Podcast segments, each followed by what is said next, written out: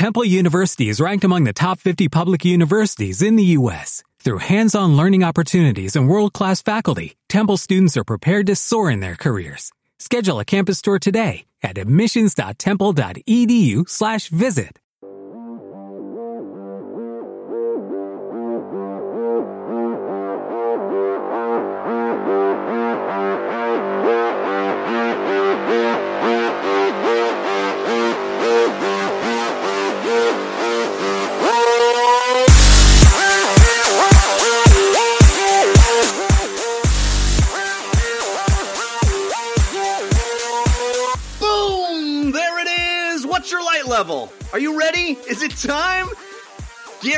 because DLC is here wherever you are, whenever you are, and however you happen to be listening. We are so glad you've chosen to tune in to DLC, your downloadable commentary for the week, delivered the way we love it to be, and that is completely free thanks to our sponsors this week Casper, Gamefly, and Mack Weldon. They're bringing the show to you. DLC, of course, the show all about games and their many forms games played on desktops, laptops, and consoles, and also games that involve dice, luck, and cardboard. I am your host, Jeff Cannata, that's spelled with two N's and one T, and I am joined, as always, by my friend slash co-host slash nemesis. The guy who spent another evening with an unspoken Emmy acceptance speech in his pocket. Mr. Christian Spicer. Hello, Christian. Welcome back. Thanks, man. Hey, Jeff. Hey, listeners and people in the U.S. If you are happy with how your senator might vote on the Graham Cassidy health care bill, call and let them know. And if you are unhappy with how you believe they are going to vote, call and let them know. And if you don't know what the Graham Cassidy amendment is to the health care bill in the United States, take a little time to educate yourself and then call your senator and let them know how you feel. Yeah, it might be too late by the time you hear this, but yes, please do. Um, hey, It won't be too late by the time you hear this. It definitely will not be too you? late. Okay, good. I'm glad to hear that. Uh, how are you, Christian? You were you were gone last week. How are things? I am great. I have some notes uh, from last week's show. It was fun. Last week I got to yell at my uh, headphones on the airplane as I listened to you guys. So I'm, I'm excited. I'm happy to be here. I'm sure that was pleasant for all the people sitting next to you. Well, my daughters were already yelling, so I was just like, you know, filling the void with my own yelling too. There you go. Hey, uh, we have an awesome show for you. We got tons to talk about. The game releases are hot and heavy. More Destiny talk. I'm going to talk Divinity. We got so much stuff. There's cool news to talk about. And we have an awesome guest to do it with. You know, the DLC is always your downloadable Cannata and your downloadable Christian. But this week, oh man, I'm excited because DLC stands for Director of Living Corn. Because from Finish Line Games, we have the co-director of Maize, the absurdist adventure about sentient ears of corn. Mr. Brandon Hicks joins us. Hey, Brandon. Hey Jeff, I knew what you were going to do for the C, but I didn't know what you're going to do for the D and the L, and it was above even my expectations. So thank, I'm glad to hear that. I, the C yeah, was a little bit of a gimme, but uh, I had to I had to take it. I mean, when it, when it presents itself like that, you got to go with it. yeah, yeah, you, you can tell you're a pro at that. It was fantastic. thanks, thanks for having me on. Um, I've listened to you guys for years, ever since you started DLC, and even before when you were with uh, Garnet Lee and doing the weekend confirm stuff. So it's it's a real treat to be on. So so thank you very much. Oh, thank you for listening. We appreciate it. Uh, let's talk before we get into the show. Let's talk a little bit about your game Maize, which uh, was released on PC at the end of last year and now is is coming out on or has just come out on consoles, right? Yep, yep. It's uh, it came out uh, on uh, on PS4 and Xbox One uh, last week. Um, and I guess the tagline uh, is it's a video game about sentient corn. Um, I have Yeah. no idea how this happened, but it's out, and uh, and my name's on it. So like I awesome. blacked out for three years, and a game popped out. It's amazing. I, I love it. Uh, I mean, if people are, are sick of, of playing the same old, same old in video games, just be aware there's stuff like Maize out there for you to find and play. And it, it's different. It's not doing what everybody else is doing. Uh, it's an adventure game, right? And this is, you wake up in a field and all the corn can, is alive and can talk to you, right? You got to figure out what's going on. So, so you wake up. Um, the first part is exploring, and I'm not going to give too much away. This is right at the start, so so don't worry about the spoilers. But you wake up, uh, and you're exploring this farm. You have no idea why you're there. Um, the farm's weird in that there's these weird items around, and you have to uh, open this mysterious door. And once you do, that's when the corn say hello. Um, and then they try they ask you a riddle to uh, let you in, and then they can't decide on the riddle, and then they just let you in anyway, and then it just escalates from there. So it's a it's a first person adventure game, um, kind of uh, modeled on the styles of a, a point and click adventure. I mean. A lot of inspiration from uh, from old LucasArts stuff, and uh, um, that's that. But it doesn't look like that, right? It, it, it Yeah. I mean, you're, you're looking at like really nicely rendered, almost photorealistic corn with mouths and eyes. We were absolutely spoiled with our art team, is what I will say. Well, they're our, our entire team. Um, they're super, super talented people, and um, we kind of wanted to do a bit of a realistic style to make it that much weirder. Um, because you're walking around this slightly like this pretty realistic environment, and then boom, these corn with corn men and with faces start talking to you, and and if people go, "What what the heck am I playing?" Then I feel like we've done our job. Uh, so I love it. I love it. So there's a couple of things I want to dig into here. One of which is the game has a lot of humor, and I think that traditionally has been something that games have struggled with a little bit. I mean, you talk about those classics like Secret of Monkey Island and Maniac Mansion, and those games manage to be funny. And we've even had games that are funny here and there, but it's it's not something that's super easy to do in the medium. And I wonder uh, if you guys have had any challenges that way, or what what what you found in trying to make a game that's legitimately funny like Maize is. Well, the first thing I did was not write any corn puns because because Well, we I guess I would not have had a job at your studio. well, That's all I, mean, would have done. we were doing so many puns in the studio that I just went, no, I can't do this. I can't throw throw this many puns in the actual game. So I actually challenged myself to not have a corn pun in the game, and I I did it. I don't know how, but I I say puns in real life, and I don't even know I'm doing it. So that's kind of the trade off. Um, but it's it's an interesting question. Um, it's something that I've talked about uh, with a bunch of people, and I think the one thing that is challenging with games that you don't normally see in in other mediums like TV or or radio or film or even books is that um, uh, it doesn't work really in a video game unless the mechanics reinforce the humor, um, because you have this entire uh, piece that is integral to to this medium to to games, and if it if if our puzzles basically didn't reinforce the humor, our puzzles are ridiculously absurd uh, as well. Um, I don't think it would have hit as well as it as it did. Which, and again, it was it was very challenging because every step of the way we had to look at look at the what you did and and how you did it and say, does this fit? Does this actually throw things off? Do we have the right tone here? And um, and uh, just just checking that every step of the way, I think was really important to making sure that the tone was consistent throughout. Um, and I, I'm really proud of of what we did because it it is it is extremely challenging to do that. And even up until the end of development, I was looking at it going, um, "Am I the only one who's going to find this funny? Um, is this?" Am I just I'm I just laughing into a void here? Um, thankfully, that's not the case so I can actually tell people I have I have physical like evidence that I am funny and they should laugh at my jokes. That's awesome. They, they still Um, don't though. I, I I have to check you though on this on this absurd claim that you have no corn puns in your game, which is called Maize, M A I Z E, and you are in a corn maze for much of the game. So uh, I call shenanigans on your claim, sir. You got me on the one one pro, one thing that one pun. Well, we have okay.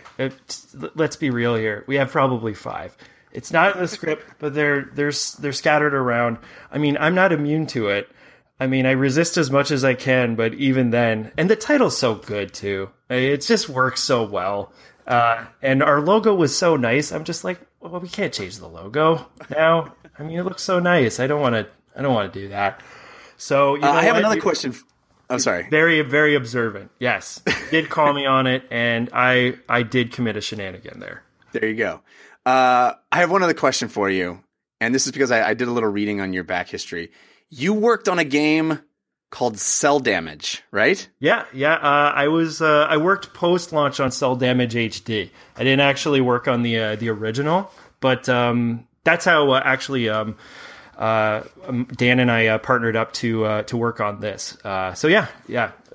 That's one of the first games I got for my original Xbox, man. Cel Damage. I had to put a lot of hours into that game. You know, that's what we found. Um, uh, we got such a great response from people uh, saying like this was the first game that they played on their Xbox. Uh, um, it was a, it was a launch title. Um, uh, Dan, yeah, it, it, it uh, the person I'm referencing, Dan, he's he's my studio partner. Uh, he's a good friend of mine. We get to run Finish Line together. Um, he's Daniel Posner. He's one of the founders of Pseudo. So yeah, he uh, he worked on the original, um, and then they decided to uh, uh bring it. Uh, uh, update it, and the really cool thing that I saw, because um, I was helping helping them with the post post launch marketing stuff, was um, how many people basically had this really, really strong personal connection with Cel Damage. Um, it was the first game they played. It, it has this this really awesome nostalgic uh, feel to it, and I really liked the fact that we were able to to bring that back for them. That it was you know something that reinforced you know the memories they had when they first picked up their Xbox and started playing it. So I'm glad to count you as one of one of those those people because I really enjoyed that the positive uh, nature of that. Yeah, that's awesome. All right, let's uh, let's tear into the show and start the way we always do with story of the week. Story of the week. It's the story of the week. Story of the week. It's the story of the week. Story of the Week is the part of the show where we make our case for the most important stories that happened in the world of games this week. And you can always submit stories for our consideration by visiting our subreddit, which is 5x5dlc.reddit.com. And there's cool folks there. You should go hang out interact, uh, chat about video games and the show, anything you like. Brandon, you are our guest, so you get first pick of stories. There's a lot of juicy ones here. Uh, what would you consider to be your story of the week? I'm so excited for this. Um, I'm going to talk about first of all Nintendo Direct uh, because there was a Nintendo Direct that uh, that dropped this week. Uh, and there's a ton of news. Um, a few of the items are um, two new D- 2DSs uh, are launching orange white creamsicle at a Pokeball uh, version. Um, the Nintendo Switch is getting its first MOBA, which is really exciting, called Arena Valor, uh, made from uh, from Tencent, uh, who also owns Riot Games.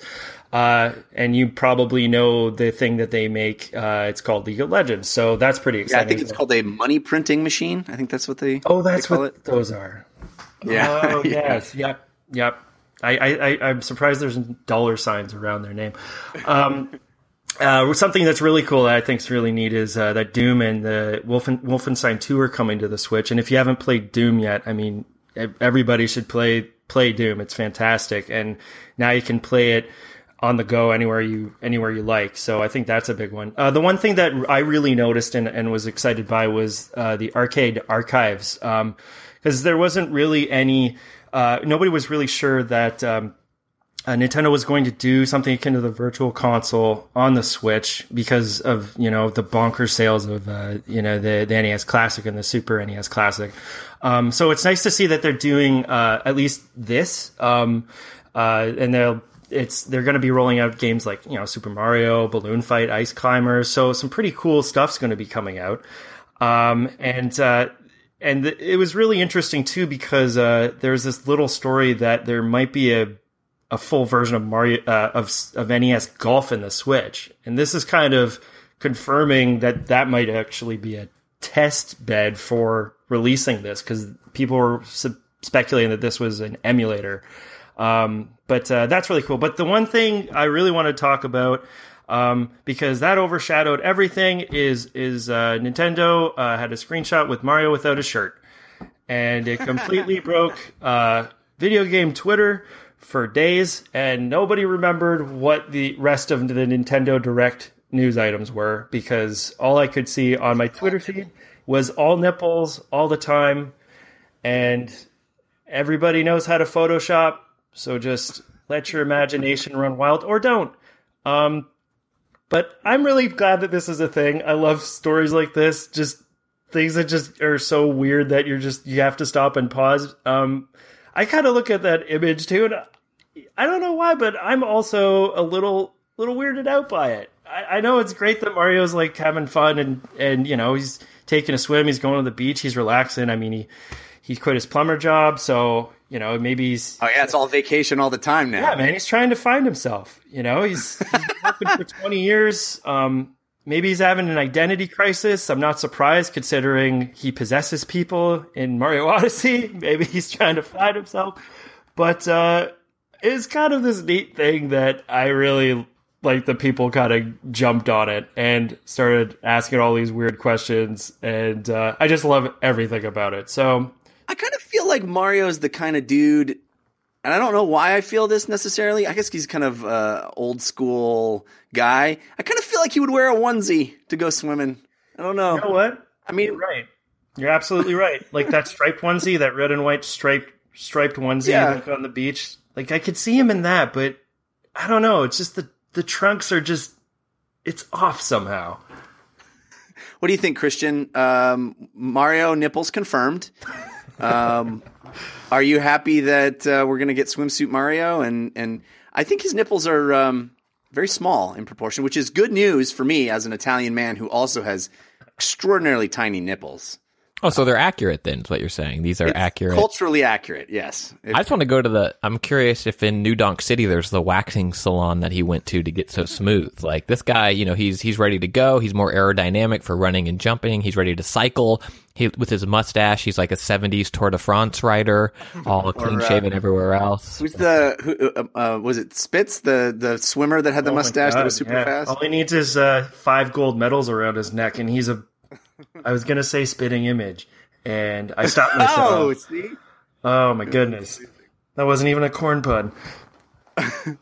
well, uh, I think over and above the shirtless Mario, which did break the internet, uh, what they showed of Mario Odyssey kind of broke my brain because it looks to me just the the breadth of what they're showing, no pun intended either, is akin to the breadth of Breath of the Wild. Uh, it it looks to be to be as world expanding as as time sinky as Breath of the Wild is, and that is at the same time exciting and also intimidating with all the great stuff that's available to play right now. But eh, man, it look that game looks so good. It's um, I, I uh, joking aside, I'm really really excited for it. Um, I'm just I'm still getting through Breath of the Wild. I managed to get my hands on a Switch, uh, which was a minor miracle, and uh, I I just really I'm really impressed with even Nintendo's been making Mario games for two decades now, even uh, longer than that now, and uh, they they're still managing to create these fresh mechanics. I mean, Galaxy was such a such a revelation to me when I when I played it on the Wii, and it looks like this is going to be the exact same thing for the Switch, and I just I could not be more excited for this game. Yeah, it, it looks insane. Uh, Christian, what is your take on some of this Nintendo Direct stuff? Uh, are you are you excited for Mario? You know, he um, Brennan talked about um, get, getting his hands on a Switch, and one of the things we haven't mentioned yet either is they announced the Switch Mario Odyssey bundle, which I'm sure will also be in short supply, but it certainly will be a, a tempting Christmas gift for a lot of people out there. Um, what is your take? Yeah, well, also they've said that Nintendo has said that they're going to read. We I don't think we talked about they're going to put out more NES classics in 2018, and they're ramping up production on the Super NES Mini or Super NES Classic. So like they're trying to get these things out into production. Yeah, I think just gonna be everywhere you go. There's gonna be Nintendo hardware to buy. it's just gonna be falling off shelves. We're not gonna be able to give these things away. right the problem nintendo always has um i think the most interesting thing about this direct though is the arcade arcade archives announcement because that's not nintendo like they outsourced to i believe it's hamster games to be doing these classic nintendo arcade games as their i hate to use the term but like air quote virtual console or like you know these art older um, games coming out to the console. And part of me is like, yeah, this is awesome because they've been doing the Neo Geo games now for years, um, and, and having great success on the Switch in terms of getting them out regularly and having them be competent ports. Um, but then part of me is a little sad because I'm like, well, it's just going to be ports. and like, is Nintendo not going to be uh, I don't know. Maybe I'm only happy. I guess I'm only happy because they're coming out at all. But I think it's fascinating that Nintendo seems to be so willing with the Switch now to be a little more fast and loose with their IP from, um, you know, Mario Rabbids going to Ubisoft and making a high tier quality Mario game to now Hamster Games working on all of their old classics to Mario get on, on mobile was not them as well. Yeah. Yeah. I think you make a good point. Um, it's interesting, I think, to note the distinction that they seem to be making here with these arcade archives uh, from Virtual Console, because these are not console games. These are the full standing arcade games. Um, that Come on, Popeye. Come on, that Popeye, huh? Uh, I put so much time into uh, Mario Brothers. I mean, this is like predates Super Mario Brothers. Mario Brothers is a fun game, especially in multiplayer. You, oh my god, we would get into such fights as kids playing that game. game. 'cause you friendship could just ender. over your buddy. It really is. It really is. Yeah, my dad told me he used to play that too. Oh man, come on! Don't, don't do that to me. um, my my favorite announcement from this uh, Nintendo Direct was Project Octopath Traveler, which uh, I don't know how often a game has a full on demo you can download before it has a final title. But this one did. Um, I, I suspect they're going to keep Octopath, Tra- uh, Octopath Traveler, even though that doesn't really roll off the tongue, as you could just tell. Um, because uh, now you can play it. I rushed over to my Switch as soon as the Nintendo Direct ended and downloaded it because my goodness, it is a beautiful looking game. They're talking about it as being this HD 2D thing where they add uh, HD CG uh, effects to 2D pixel art, and they also do this cool, cool depth of field, like shallow focus, um, tilt shift uh, thing. That man, it's so pretty. Just when I thought nobody could keep you know making pixel art look different and unique, here comes this game to really do that.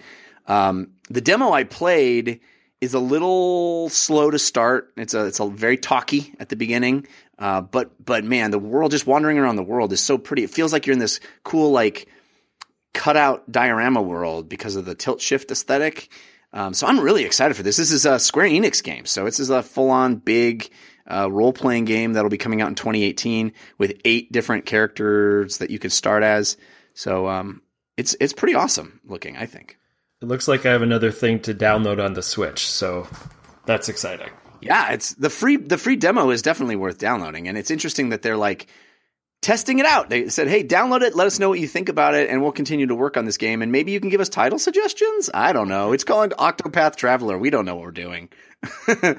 Uh, but yeah, lots of other cool news. It certainly is exciting, as Brandon mentioned, that uh, Doom and Wolfenstein 2, the new Colossus, are coming to Switch. Wolfenstein 2 in particular, because this is not an older game. I mean, we've seen Bethesda uh, port Skyrim. I'll be talking about that later. I got a chance to play that uh, to Switch.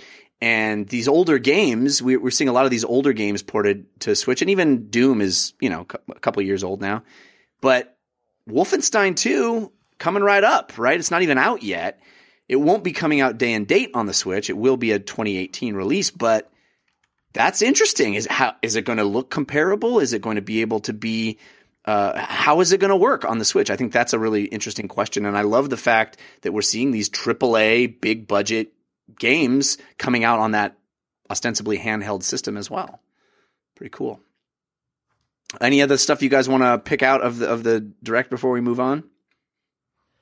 I think that covers the big hits. Other than that, you know, they're Nintendo is being Nintendo, and they're keeping going with the DS, 2DS, 3DS line. It, it, we, everybody kept waiting for them to kill it after the Switch became a hit, and the Switch is a hit, and Nintendo's still like, "Nah, dog, we got more games coming out on on the DS line. We're not slowing that train down." Yeah, we didn't even talk about the like 20 minutes of DS titles that they talked about at the beginning. It's just it's it's not. You're right, not slowing down. Uh, Christian, what is your story of the week? So my story of the week is uh, I was very surprised last week, Jeff Cannata, that you were so hesitant and you did not want to touch the PewDiePie story. Uh, when Andrea brought that up, I was like, I'm glad she's bringing it up. And then when you were like, oh, I didn't even really want to talk about it, I was like, what? What? How could what? And then it gets to be relevant again because he did it again. He Yeah. did it again. And Turns out if you don't want he to is, talk about it, and if our listeners don't want to listen to it here, Those of you that do, I encourage you to go out and listen to episode 190 of Spawn on Me. Uh, which is had an excellent discussion on there. So go listen to that. And then I think it's last week or two weeks ago's Waypoint Radio um, from Vice with Austin and Patrick. Go listen to that. And I also think that putting our heads in the sand about it doesn't make it go away. And to listeners that are yelling at me right now, being like, "It's not games." That's not. I know that's not how you sound. Uh, I'm sorry. It's not games. I don't want to hear about this. This is a video game show. I would reply to you politely. It is games and gaming culture and, and times is very toxic. And there is so much of it that is awesome, like Extra Life, uh, Games Done Quick, Child's Play, Humble Bundle, whatever they announce, $100 million or whatever huge amount they've given to charity. There's so much good stuff that I think we need to talk about all of that good stuff. But I would also argue, Jeff, that we need to talk about the bad stuff just as much when it happens and say that it's not okay. All right, let's Because talk about it. Ignoring it doesn't make it go away. I I think ignoring it is not entirely what I was doing, but I'm not going to argue that point. Let's talk about it. You want to bring it up? Let's bring it up. Uh, what what would you like to say? I said a lot of it that ignoring it doesn't make it go away. And I think as people, it is our job to call out acts that are um, despicable when they happen and not just to sit there and pretend like, um, oh, it's games, it happens, or it's, it's part of just, you know, it's part of the culture. And I think even if you like a lot of PewDiePie's content, which I've watched a lot of it, a lot of it is, is very entertaining. I think him playing horror games when, he did a lot of that a couple of years ago was dumb entertainment, right? Have it in the background and watch him scream and yell. Uh, it's funny. But when he starts doing something like that, I think it's on us to say and to say loudly that this is not okay and to do it when I make mistakes too, because I've certainly made mistakes. And I would encourage our listeners to, to come to me and be like, Hey, dude, stop it. Yeah, I think we did that last night, and and the the the problem, the reason that this uh, issue was one that I was a little hesitant to, to delve into is because you're making it seem very clear, and it and that aspect of it is very clear. Like the dude did something despicable, and we all denounced it last week, and I think anybody who's uh, decent uh, denounces it, but that's not really what people are talking about. What people are talking about is what Campo Santo decided to do as a result. And that is much muddier and much uh, has much more to do with the uh, Digital Millennium Copyright Act and how you can apply that and how people feel about that. I've got a lot of emails this week. I'll read one if you really want to del- delve into this. Here is one. I don't know how you feel about this side of the issue, Christian, but before we even get to what you feel, here's uh, one of the emails I got. This comes from Jason. He sent it to DLC feedback at uh, gmail.com. He says, Campo Santo, the designers of Firewatch, are unequivocally wrong in their response to PewDiePie, and their actions are borderline criminal. Firstly, irrespective of what PewDiePie said on his stream, he was not even playing or associating with Campo Santo or the properties or their properties in any way. So what right or justification did they have to any response? If you don't like what he said or did, fine. Don't give him any of your products and don't sponsor him in any way, shape, or form. Now, if he purchased your product, guess what? You have no right to control his use of it, or at least not in the scope to which they are attempting. To show the ludicrous nature of their response, let's give an example that isn't video games. If a neo-Nazi radical skinhead a, has a YouTube channel where they give tutorials on motorcycle repair and maintenance, on bikes they paid for legally, and is well-known source for instructionals that, general, that generate massive revenue for said in- individual, and then he uploads a video calling people to arms against whatever group he hates, whatever motorcycle company he uses would have no legal right or authority to say he cannot make money from the videos featuring their products. That is the equivalent of what Campo Santo is doing. Additionally, they are knowingly, intentionally abusing the DC, DMCA in a way other than it was intended to be used. They are weaponizing the law to a nearly criminal level. Either the streaming of their game is acceptable or it isn't. Um, he goes on from it? there, but Oh, sorry, go ahead. uh, another. Well, go ahead. Uh, yeah, Well, I'll take your Jason, was that his name? Yes. Jason. Jason, thank you for the email. Um, I'm listening to this. I'm going to assume, and correct me if I'm wrong. I'm going to assume that you are not a, an attorney and you are not trained legally in the United States. Um, I currently am not an attorney, but I have passed the bar in Texas and California, and I graduated at the very tip top of my law school class, and I never lost a motion or a hearing that I signed my name to. All that to say, I'm not currently super versed on the DC DMCA. It's not what I did, but I, I was a litigator and I have a pretty good understanding of a lot of generalities of the law. The problem with having this type of conversation is that people slip into what they think of as a definition of a word and the legal definition of the word. Borderline criminal, nowhere near criminal. Nowhere near criminal. For something to be criminal under the scope of the law, you have to violate a law that says that you committed a crime and then also be held and tried and convicted of said crime. And there is no crime here that, that Campo Santo came anywhere close to uh, and certainly Yeah, none they're going can- to ever be we can agree- charged. I think that we can agree that his hyperbole is is a little ridiculous, but Two, the his example of about the motorcycle yeah. is totally different. Totally different. Because and, and copyright in no way does taking apart a motorcycle violate the copyright of that motorcycle. And you have to realize that copyright is a defined term under the law that has a bunch of subsections and various definitions and case law that has defined what is and what is not copyright law. Now, more specifically to Firewatch and using someone's game, the area is murky because there hasn't been a clear case law precedent set for this type of let's play streaming of video games. The case law we do have is more similar to movies and TV shows where people are providing commentary tracks over an existing version of the movie. Things like Mystery Science Theater 3000. All of those films are licensed, and there's a reason why when Riff Track, some of the original people from MST3K, set out to do their you would buy their track riffing over the movie that you would then sync up to the movie yourself because they could not provide you with a copy of the movie they were riffing on because that would be a violation of the copyright holder's copyright of that film. So we have a lot of case law that's very comparable, but the difference in video games is the question of whether or not you are manipulating the space because you are actively engaging with the game and whether or not that makes it something that you are using and that whether or not it is derivative of the actual copyright work. Okay, so we, we've we've d- d- determined a distinction between uh, an, a work that is copyrighted and uh, a thing like a motorcycle, which is not. What I think is the important thing. Let's try to be clear and let's try to do this in a concise way because this is why I didn't want to get into this conversation because it spirals, right? So yeah, I have so many uh, feelings I think about that's- this. By the way, Yeah, I want to. I want to hear what you have to say, Brandon. But but I just just to just to kind of um, encapsulate what what Christian is saying, and I think is a, a great point that needs to be said, is that your analogy is flawed because there is no law that says showing a motorcycle violates copyright law, right? The the issue here, I think, that a lot of people have is that Campo Santo has decided to leverage this law in a way that, as this listener, Jason, points out, was not how it was intended. They have decided to just uh, uh, selectively enforce it based on their own But that's how copyright law works, though. right. You have to selectively enforce it, and there's no violation until the copyright holder says that there is a vi- I mean, there's a violation, but you need to assert your claim. Right. So they they are well within their purview to assert claims based on whatever they decide. So is Nintendo. If Nintendo says we want you to not use Mario but you can use Kirby, that's fine. That whatever criteria they deem, the fact that you happen to know what Campo Santos criteria is and you have a moral objection to it is irrespective of the law. So legally they're well within their rights. Now, a separate completely separate issue is do you agree with this? Now, let's go to Brandon. What what what are your thoughts? how much time do you have?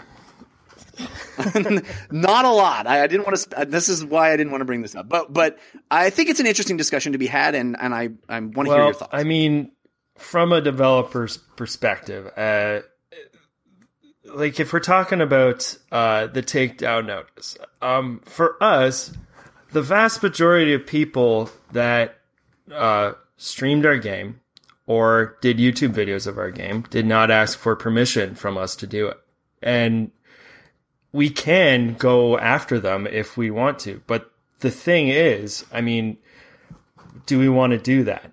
Um, the the streaming and YouTube YouTubers they're they're not going away uh, at at all. Like they're they're a, they're a fundamental part of games culture, and the fact that you know Campo Santo did this, I think they were trying to to do their best to send a message. Um, they, they're being selective with with their with with their takedown notice, but I think it I think from they, they felt like they had a moral obligation. And now the thing where it gets gray is, I mean, Campo Santo did really well with Firewatch. I mean, they can afford to do that with PewDiePie, but then you look at smaller studios and like it or not, and I know this is, this is bad or good to say at the same time. I mean, PewDiePie has 56 million subscribers, and a video from him could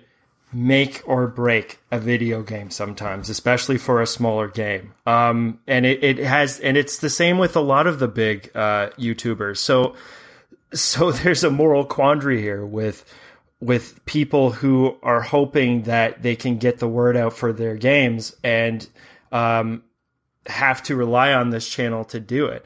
Now, if you'd ask me if I would have, if I were in the same position as Campo Santo, would I have done the same thing? Honestly, I I don't know.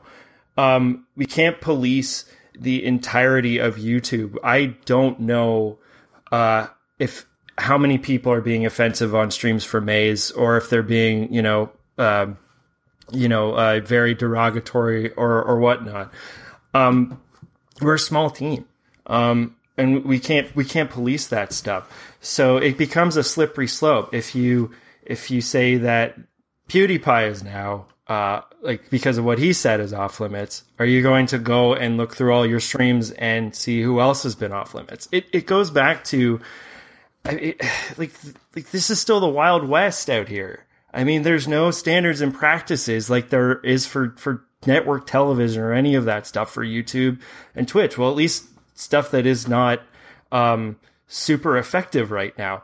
So you have these things that pop up, and as a studio, you're looking at it going, "Well, we don't like what this guy stands for." And to be very clear, that wasn't okay what he said. Absolutely not. I agree with Christian. You have to call this stuff out when it happens. If you can't call this stuff out, what are you gonna what are you gonna be able to call out? So put put me in that that camp too. That was that was absolutely like ridiculous. And anybody who defends that, we Waypoint did a great job of talking about it. Uh, by the way, I listened to that as well, Christian. So like if you guys want to listen to a very concise and intelligent conversation on that, uh, listen to that. Um, they pretty much nailed nailed that. Um, but from a developer's perspective, you're not just looking at yourself now. You're looking at the people that work for you and the people that you know are trusting you to you know keep the studio going. And this is an avenue to do that. Um, and the fact that there is no legal precedent is very murky. I don't think it's going away, um, but there might be. Um, I don't know, Christian. You might want to talk about this a little bit, but there might be a Well, thing. I Yeah. think I think what you're talking about, Brandon, is is is one of the things that irks the the other side on this. The the people that get upset about Campo Santo's actions, I think, perceive a hypocrisy there that says, "Hey, when it's convenient for us, knock yourself out, but when it isn't, you can't do this." And it, they they see that as being arbitrary, at which it is, and also um, that th- there's some level of feeling like people don't appreciate what the streamer does for them that that that there but for the grace of the streamer goes your sales right? And i i really it really bothers me that perspective uh that like there's this feeling of like well they are the reason that you you even sold any copies at all. So you should be beholden to them and let them do it. And who who- are you to say what they do? I I think Campo Santo did the riskier thing. Granted, their game has been out for a long time, but I suspect their next game and their following games they will also not allow PewDiePie and and people like him who behave in that way to stream. And I think that they're putting their money where their mouth is and saying, Hey, we'll take the hit in sales and publicity in order to have principle. And I applaud that. I think that that is a, a really honorable position to take. absolutely. Uh, and is one that is count, counter to your own financial interests. And, and I, I think that's good, but I know, I know a lot of gamers who get upset about this Well, see it as hypocrisy. Um, they seem to like uh, it- it- they seem to assume a lot of people seem to assume that s- streams and view- views equate one to one with sales. That's not true.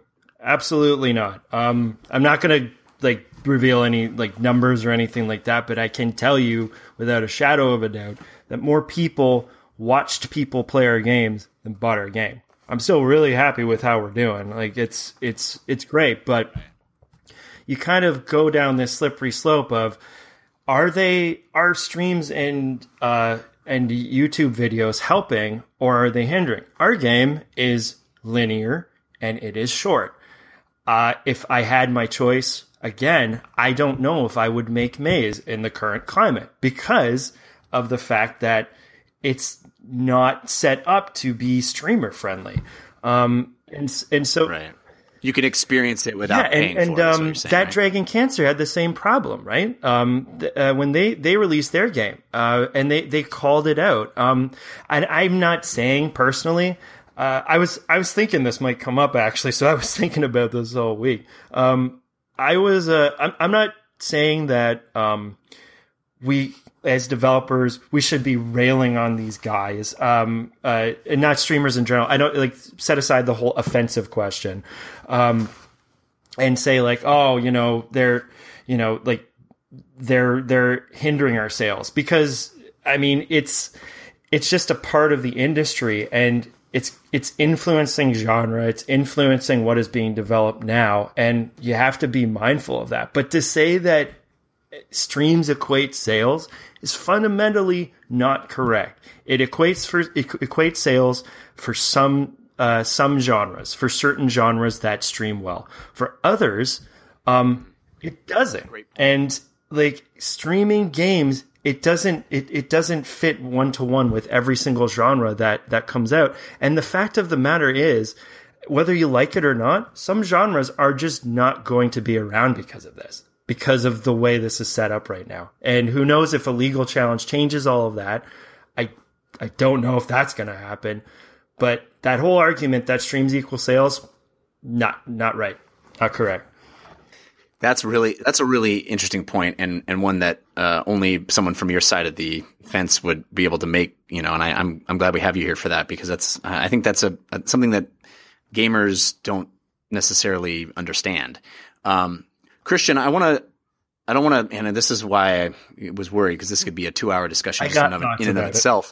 but yeah, no, it's it's good, but um, you know, it's a it's it's a big topic, and it's hard to give it enough space to do it justice. But um, without getting into the legal ramifications of this, because we know that copyright has been carved out by the government as its own thing that can be applied to in, in a very specific way. But conceptually, ethically, uh, not legally, not the specific definitions, just from a um, what's fair kind of perspective. The position that we all took last week, Andrea and Anthony and I all took last week, uh, was that Campo Santo has every right not to want their game associated with this kind of behavior. I got several emails this week saying that, uh, oh, good, I'm glad you believe that. Uh, I will not sell my cake to that gay couple who wants to get married because I don't want my product associated with their behavior. What's your response to that? It, it, you can't escape the law. I mean, that goes back to a protected class, so it's a, it's a totally different area of discussion because that is a protected class defined under our laws in our country, and it requires a heightened scrutiny scrutiny to address in case law.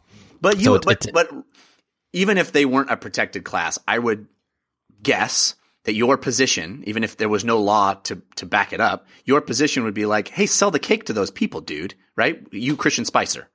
That yeah, would- of course. So, yes, yes. so how is that different?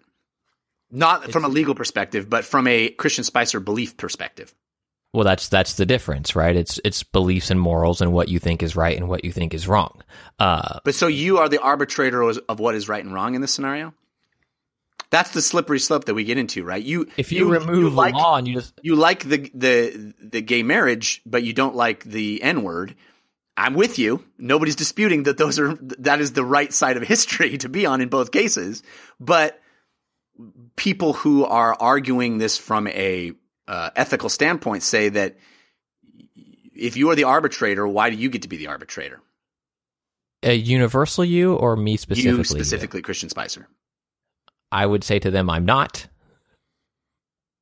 I'm I'm not the arbitrator. I'm not the one making the decision. And I think the broader answer, the universal you, it's that we as a society have come together and made the decision as to what's appropriate and what's not, and that decision changes over time. Right. And it, and it clearly has changed over time. Who can use what water fountain? Who can sit where on a bus? Who can go to what school? Who can get married? These things have changed and evolved over time. And that, that decision isn't one that's locked in stone from the beginning of time to today. And ethics and law are very different conversations. That's why I'm trying to stay in the ethic conversation because that's one that we can all have an opinion on that's valid, right? Because the law question is decided. And, and you've made it clear what that decision is. Uh, the Campo Santo is well within their right to do that. But Well, to summarize it really quickly, the legal thing as it stands right now, to the best of my knowledge, can Campo Santo file the DMCA takedown claim? Yes. Is it fair use to stream and talk over a video game? No. Should they? Okay, that's a different question. What can we do about it if you don't like the current state of the law? You can call your senators, you can call your representatives, you can try cases, you can bring cases, you can influence what the law is going to be. But fair use currently, as defined by the law and case law that then uh, goes to explain it, it is not fair use. So, I, and I think that's an important point to make, and I'm glad you've made it, and I think we're all clear on that. But saying should we is a different conversation. That's the conversation that most people want to have is the should we conversation. Should Campo Santo do this? Should the copyright law be leveraged in this way to assert a political point? But you can't see that you're mixing the and, and uh, Sharif in the chat. Society's often defined relationships, and society hasn't always been right. Uh, yes, I 100% agree. Uh, I love this conversation, and I'm I'm very glad we're having it. for the record, Well, Should I want to talk about to- destiny and divinity, but you know, I, I hear you. should, should they be able to? And then you said the law, so you can't you you can't have No, but that they're conversation. they're just using the law as a tool. The the law itself we can set aside. Should the tool, any tool, be used in a in a manner that this tool was not intent? This tool wasn't written yes, it was to be applied like this hundred percent. It was hundred percent. It was because it you're was saying written it to could be applied in any way Yes. that the the copyright holder intends. hundred percent. Is copyright fair? Only to the copyright holder. That is it. No, would the world be better without it? Potentially, but the argument is that then it would ha- hinder invention and creation, and that's why we say, "Hey, copyright holder, you have you have this thing to make money off of for a little bit." But otherwise, is the world better without it? Yes, because then we can all use that thing and iterate it. And look at all the crappy versions of Sherlock Holmes we've had over the years now because of it, and, a couple of good Elementary's ones. Pretty good. it's pretty good. It's pretty. It's pretty good. It's pretty good. Yeah. And Sherlock is pretty great. we I think stand united to say that this is uh, a really awful behavior on the part of a guy who should know better, who's not a child and is an adult human who has a big reach and should know better. And God, okay, makes me very upset. Uh, and also, I think we both are on the same side here, Christian. I'm mostly playing devil's advocate to challenge your view, and because I know a lot of our listeners uh, are on the other side. I heard from many of them this week. I got lots of emails about this. So let's just, uh, if there's any tag you want to put on this, well, we can return to this conversation another time. But I, I got to get to a commercial and I got to get to uh, uh, video games. Tag legally currently clear. It can be changed. Morally, I understand you want to create these things. If that's okay, then what about this and what about this and what about this? How can you make the decision? Simple answer is I can't. And neither can you. that's it. That's the easiest way to put a bow on it. How can you decide? I can't. I can't decide. Neither can you. We can all work together to create a consensus, and then we can decide. And when we get it wrong, I'll just say one one better. in the very quick final thing, just to reiterate. I mean, like, like especially for smaller developers, like we can't watch all of the content that people are making uh, for a game. So if we're being selective, then that falls down a slippery slope of well, we're going to have to do notices for all of these videos too, and we just don't have the time to do that. I think it, was clear in that it was a statement, but if if it's vague in any way, then that's where you know you start to get into trouble because I mean we can't police that stuff. We're a lot of a lot of these studios are just too small and they don't have the hours for it. So that's from that side at least. Um, and let's talk about Destiny. Let's talk about Destiny. All right, but first, let's talk about sleep because this conversation made me tired. But I'm not going to be able to get sleep on just any old junky mattress. No, get yourself a good mattress, a Casper mattress. Oh my gosh. There was a time when I had the same mattress I took to college. I took it from my home, went to college, slept on that mattress all through college, graduated from college, still slept on that mattress. And then I was curious as to why I was having back pains. Oh man, I'm dumb. You got to have a good mattress. You got to replace that thing every few years.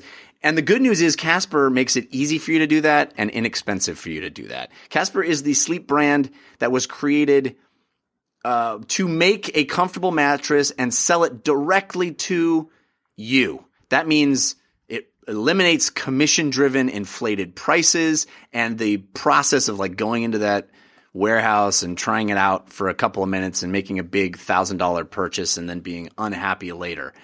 Casper gives you the quality, gives you the high quality uh, memory foam and awesome sleep surfaces that regulate your temperature throughout the night, give you the convenience of buying it completely risk free over the internet with a 100 night home trial, which means anytime in 100, within 100 nights of purchasing it that you decide you don't want it, they'll come to your house and pick it up. It's, a, it's amazing. Give you your money back.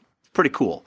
Also, I have to say, having done this myself, opening a mattress, getting it in the mail. It's a really cool process. It their mattress is comfortable. Uh, it made me sleep soundly, and I love the fact that it had free shipping and free returns. There's over 20,000 reviews with an average of 4.8 stars, uh, which is out of three stars, which is impossible. No, I'm just kidding. Out of five. Um, and we're going to give you a discount on your Casper mattress. All you got to do is go to casper.com slash DLC. Use the promo code DLC when you check out and you get 50 bucks off. So upgrade your sleep. Sleep better, sleep more soundly. Use a Casper mattress. Casper.com slash DLC and that promo code DLC for $50 off. Ooh,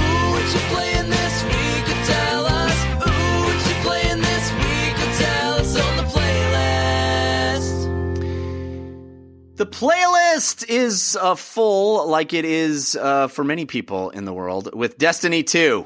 Destiny 2, man, it's taken over. Everybody I know, Destiny 2. Me, Destiny 2. You guys, Destiny 2. Brandon, Destiny 2, right? I'm terrified to look at my hour count in Destiny 2. What's that light level at, baby? Oh, I'm at the I'm at 281 now. Yep. Yeah. I, I I've been it's you know it's been it's been hard you know sometimes just uh just waiting for those drops to happen but like any like anything that's worth working for you just persevere and uh and na- now I'm now I'm raid ready if we could ever if me, me and my buddies could ever get our schedule right yeah, that's the that's the trick too, right? Christian and I have had that issue ourselves. Um, how, were you a fan of the original Destiny? Were you were you uh, you know raiding in the first game? Yeah, I was. Um, well, there's two two answers. I day one, yep. Um, uh, same friends, uh, and I've been to uh, been playing together for three and a half years. Uh, they're old old media buddies that got all excited and uh, started playing together. Um, but uh, I've always found it really difficult to coordinate with them um, to actually get a raid going. I only completed um, one raid in the original Destiny King's Fall, and it was by far the most fun I've I had in that game, and I had a ton of fun in that game. Um, so so I've always find that the challenge is, and and we've got ten people in the clan, so we've got enough people. Um, the challenge is always finding the time when the six of us are together to be able to uh, to finish it. But um, uh, yeah, I'm just. Do you want me to get my thoughts first, or do you guys want to go around the table? Because No, no, get your thoughts out. Let's talk about it. so um, I love this. I love this game. Uh, it's it's phenomenal. I mean, you you you look at what Destiny, Vanilla Destiny was, and you see how far they've come uh, in so many different ways. Um, at, at this is, and again, this is considered this is Vanilla Destiny too, right? So just the leap they've made from Vanilla Destiny is just astronomical. Um, Do you think that we we can expect as big a, a quality improvement in the expansions to Destiny 2 as there were in Destiny 1 or does Destiny 2 itself reflect that leap? I think um I think the com- the problems are smaller. Um, the complaints are less. Um, the complaints are are are are um, not as fundamental in in uh, vanilla as they were in Vanilla Destiny. I mean, if um, I, the thing with me is when uh, I I jumped off because I just could not stand the grind uh, during uh, and I jumped off at the first expansion, but I jumped back on uh, uh, for the Taken King, and I was just impressed at the the leap that they took from from that version to to that uh, expansion. Um, I I hope that they they keep iterating on it because they seem to be listening to to their player base and i know there's complaints i mean i i, I obviously listened last week and that shader thing not a lot of people are happy about it um and uh, a couple other issues like that but um uh, Well, the, the shader thing. Sorry, just to just to jump No, in and that ahead. point real, real quick is uh, it it scratches a very particular point for me that is uh, something that is I don't think unique to me, but certainly one part a quirk of my personality that annoys me even as I have it, which is I'm the guy who like saves my my uh, health oh, me potions. too yep You know, I, nothing is worthy of of. I'll die before I use a health potion because I'm stupid. i'm an item Um, hoarder But I but I'll think that there is something later on that I'm going to need this for. I can't use my cool resurrection sp- spell or whatever. And uh, I feel like now the fact that shaders are one time use, I'm like, well, this item isn't worthy of a shader. This isn't shader worthy. This is I, I'm gonna hold on. Maybe there'll be a better thing later, or maybe there's will be a so I, that particular quirk of mine is uh, makes it worse. I just I haven't used a shader yet in the entire game because it's like, well, maybe I'll want this shader later instead of now. Um, so I, that it does bum me out that that works that way because I'm so bad at at overcoming that. Yeah, I mean, I think they they've uh, a lot of the the design decisions they've done. I've noticed um, are, I think they're trying to encourage you to not save your stuff. Um, you notice that there's no ammo packs now uh, that you can buy, right, and replenish your ammo because they're dropping more. They want you to use your uh, energy weapons and your super weapon. Uh, yeah, your um, sorry, your oh, it's the heavy weapon, uh, power Yeah. weapon. Uh, you know what I'm talking about.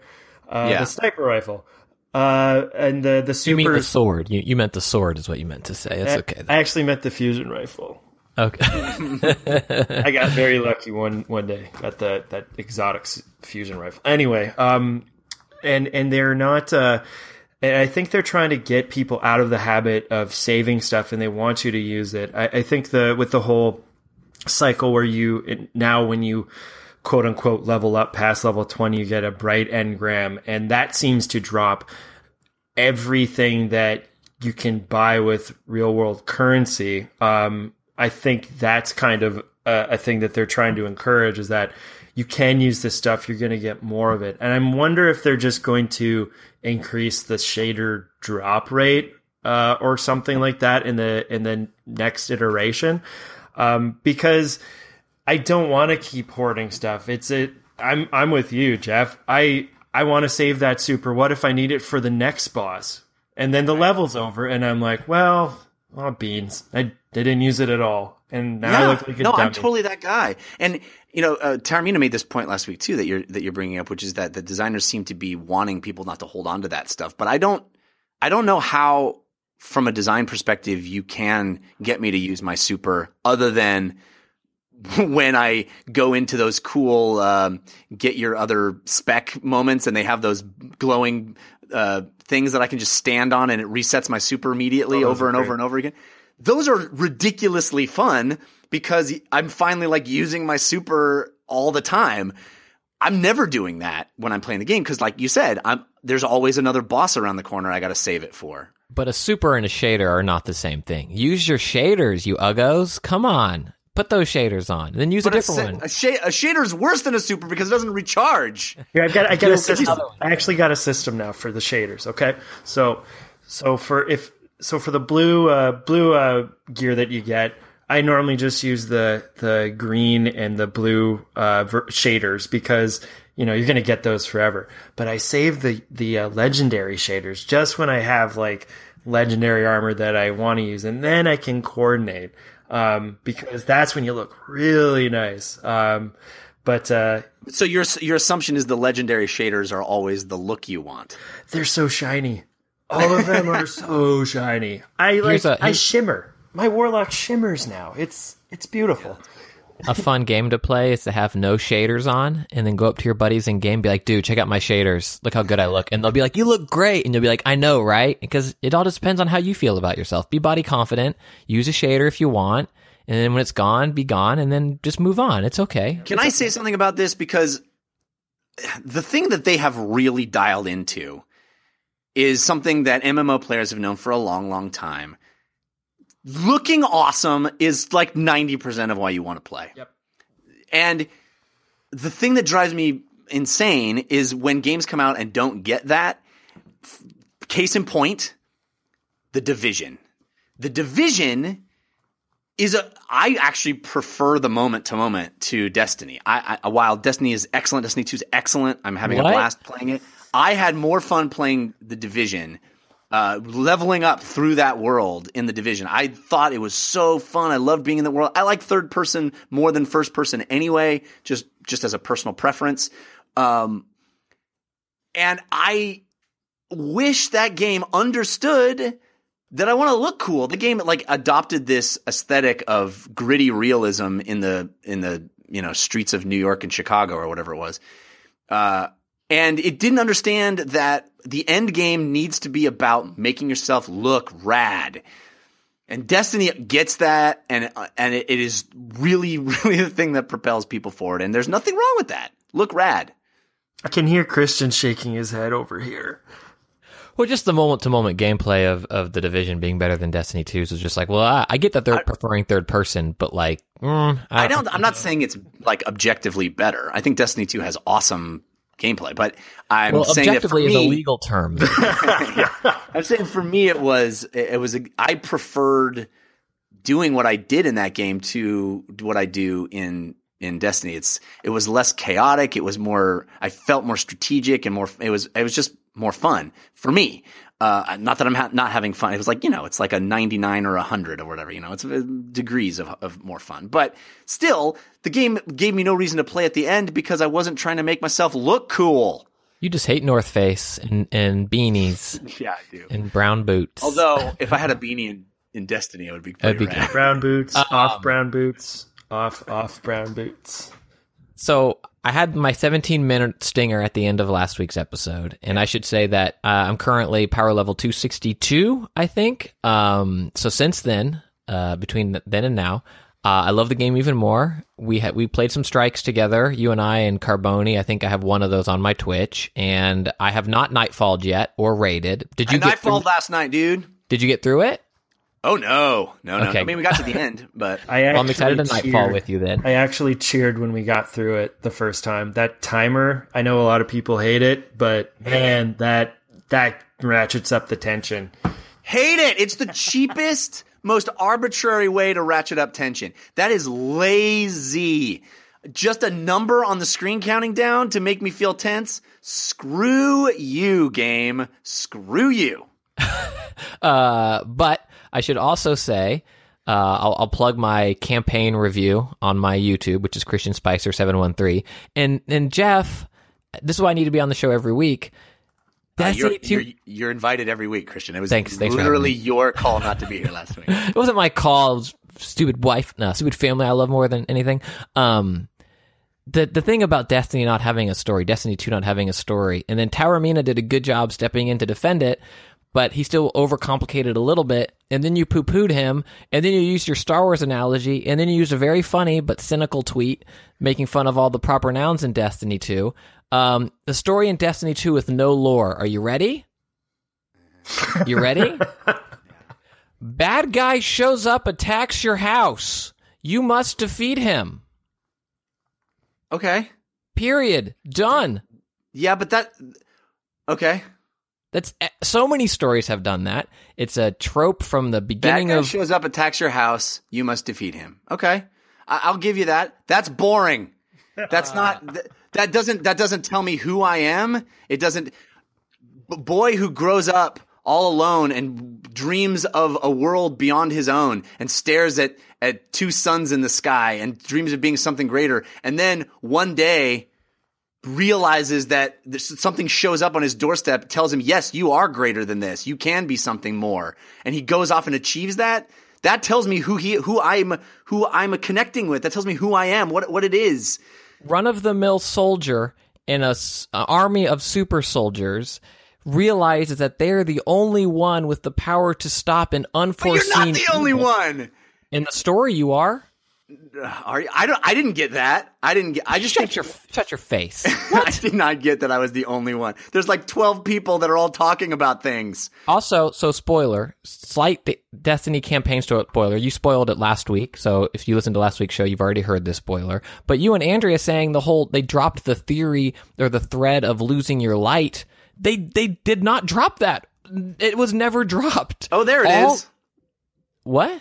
Your light's light is gone. You'll have to. Oh wait, there it is. No, every Right, it's just gar- laying right over there. It was every laying- Did you look- every guardian Did you look over loses their light. You see over there where it's laying there? It's just sitting right there. Just only you reclaim it and all it. of those moments about you getting your subclasses is addressing the fact and the burden as to why you have it and no one else does so now you have Ikora Rey grappling with who she is as a person and what she can do and how she can contribute then you have people like Holiday and Hawthorne who all of a sudden elevated to the status of pretty much every other guardian on the world throughout the campaign and you have Zavala wondering if he can even lead. Cayde still trying to be smarmy and snide and witty, but knowing that he also is just going to be torn apart. And you're the only person that's gifted with this power, and you don't know why, because throughout the whole time, you are being Everybody in told the that this chat power is- can be wrestled Posting yawn and sleepy emojis. away from you I'm sitting like Christian. by the campfire, like going. Christian, forced. I love that you love the story. I love it. I'm so happy. I'm not saying you. it's a good story. It's I'm just bad. saying that you were wrong that it doesn't Here's the exist. thing that I have re- realized since last week, which I sort of already knew, but it really drove home in the interim week that we've had. It doesn't matter. It doesn't matter. Playing the story campaign in Destiny 2 isn't even the game. And we all know that, right? But I thought it was really good. it's fine. It's fine. It's an ex- it's it's like the Halo games. That's fine. I'm not. I'm not. Uh, there are people that read the Halo books and get super into the Halo lore, and uh, more power to them. But it's not Horizon Zero Dawn, which is like awesome storytelling. Correct. It's not. It's not Half Life. You know. Correct. So but it's a it's a good enough story to get you into the game and have fun in the moment to moment gameplay and have some really awesome epic set pieces that they did a really good job in this campaign that were absent from Destiny 1. But the but the truth is that it doesn't matter because this game isn't about that. It's about getting on a headset with your friends and barely paying attention and just hanging out and doing a thing that you can half pay attention to and still do well and getting cool stuff that make you look cooler. That's fine. I'm, that's fine. That's how Diablo is. I couldn't tell you the story of Diablo other than the fact that you have to kill the devil. I don't care. Who cares about the story of Diablo? I think it's an unforeseen evil comes to your house and you have to kill it. It's the same Pretty story. like a Jeff. meteor or something. I can't remember.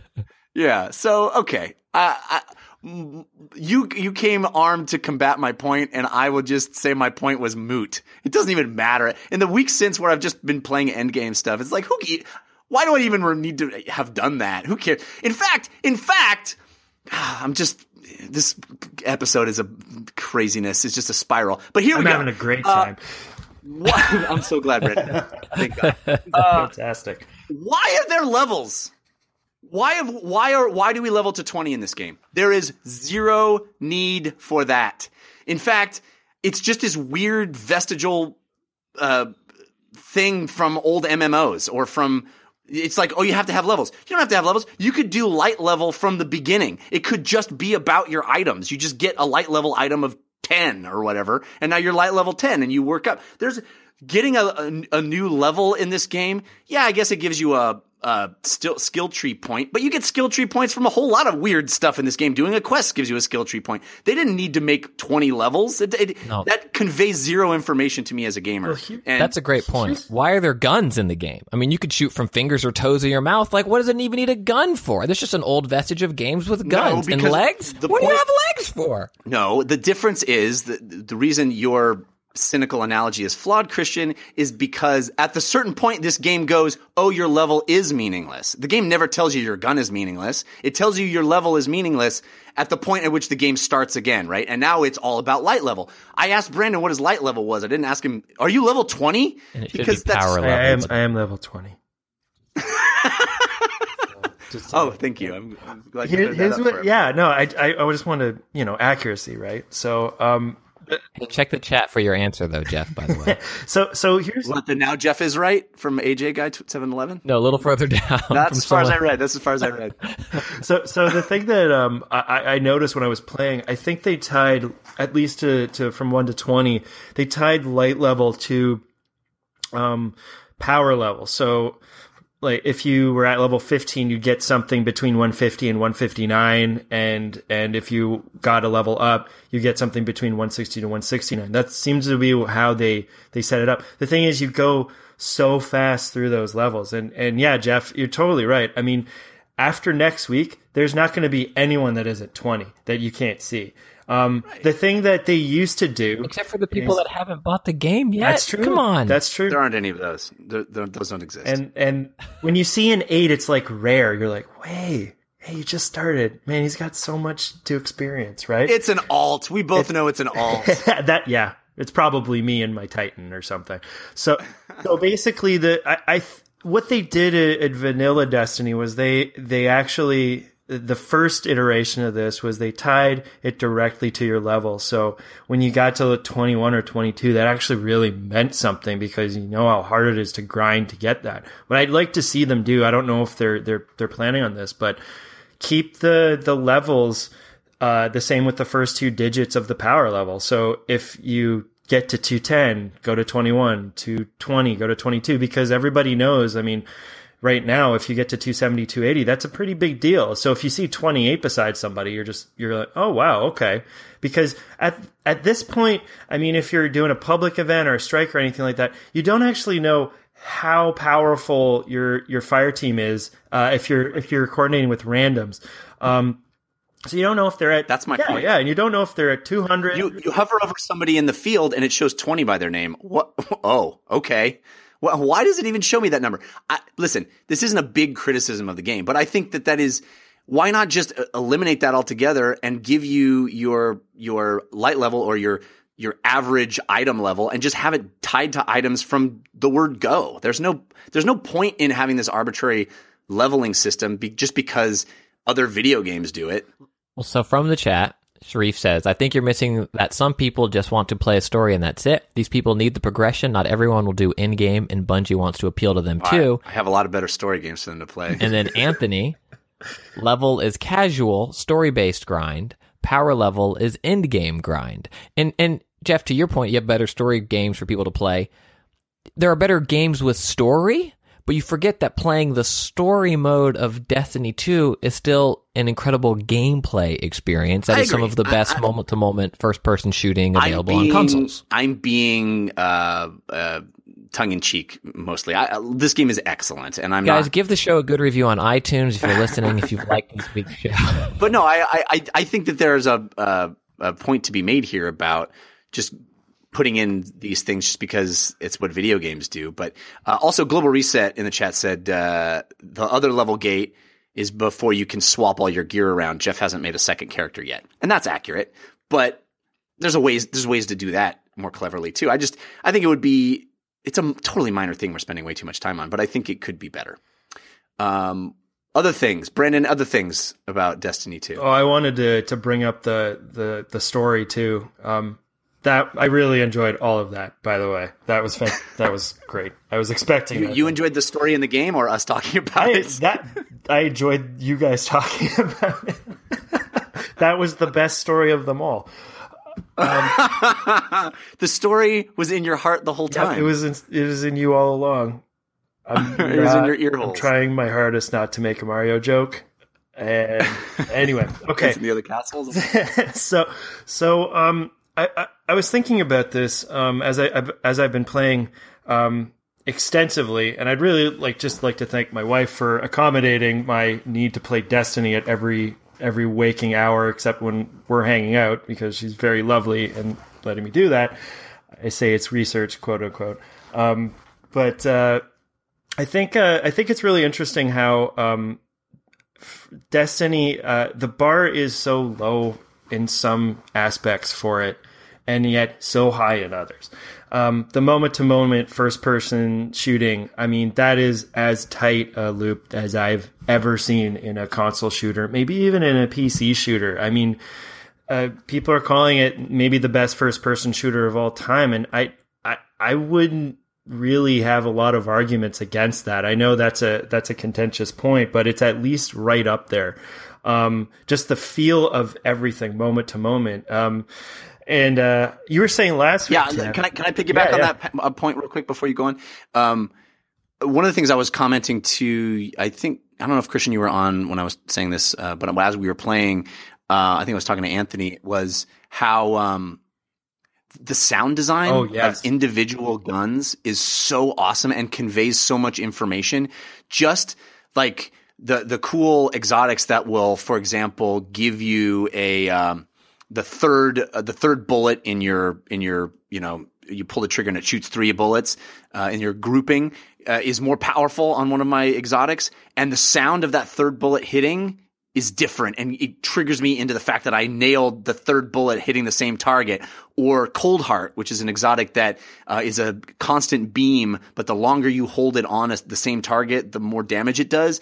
And you hear that beam ramp up and get more powerful in your ears as as it's you know on that same target as you're painting the correct target all of those little things and the the way different guns feel and sound and operate the the loop of acquiring new stuff and feeling it is is pretty awesome and they've done such an incredible job of that which is one of the reasons why I complained that there's no try before you buy uh you know why can why when I go to Xur can I not like go to a shooting range for a minute and try out the stuff he's selling rather than having to rely on what some website told me is the coolest gun from Xur. he doesn't have time for that. He's got places to be during the week. He's got to That's true. He's got to stand right on that tree stump mom- for a, a weekend. stay in there for Yeah. a while. He's got to go home and rest, you know, um, with rest his tentacle face or whatever that is.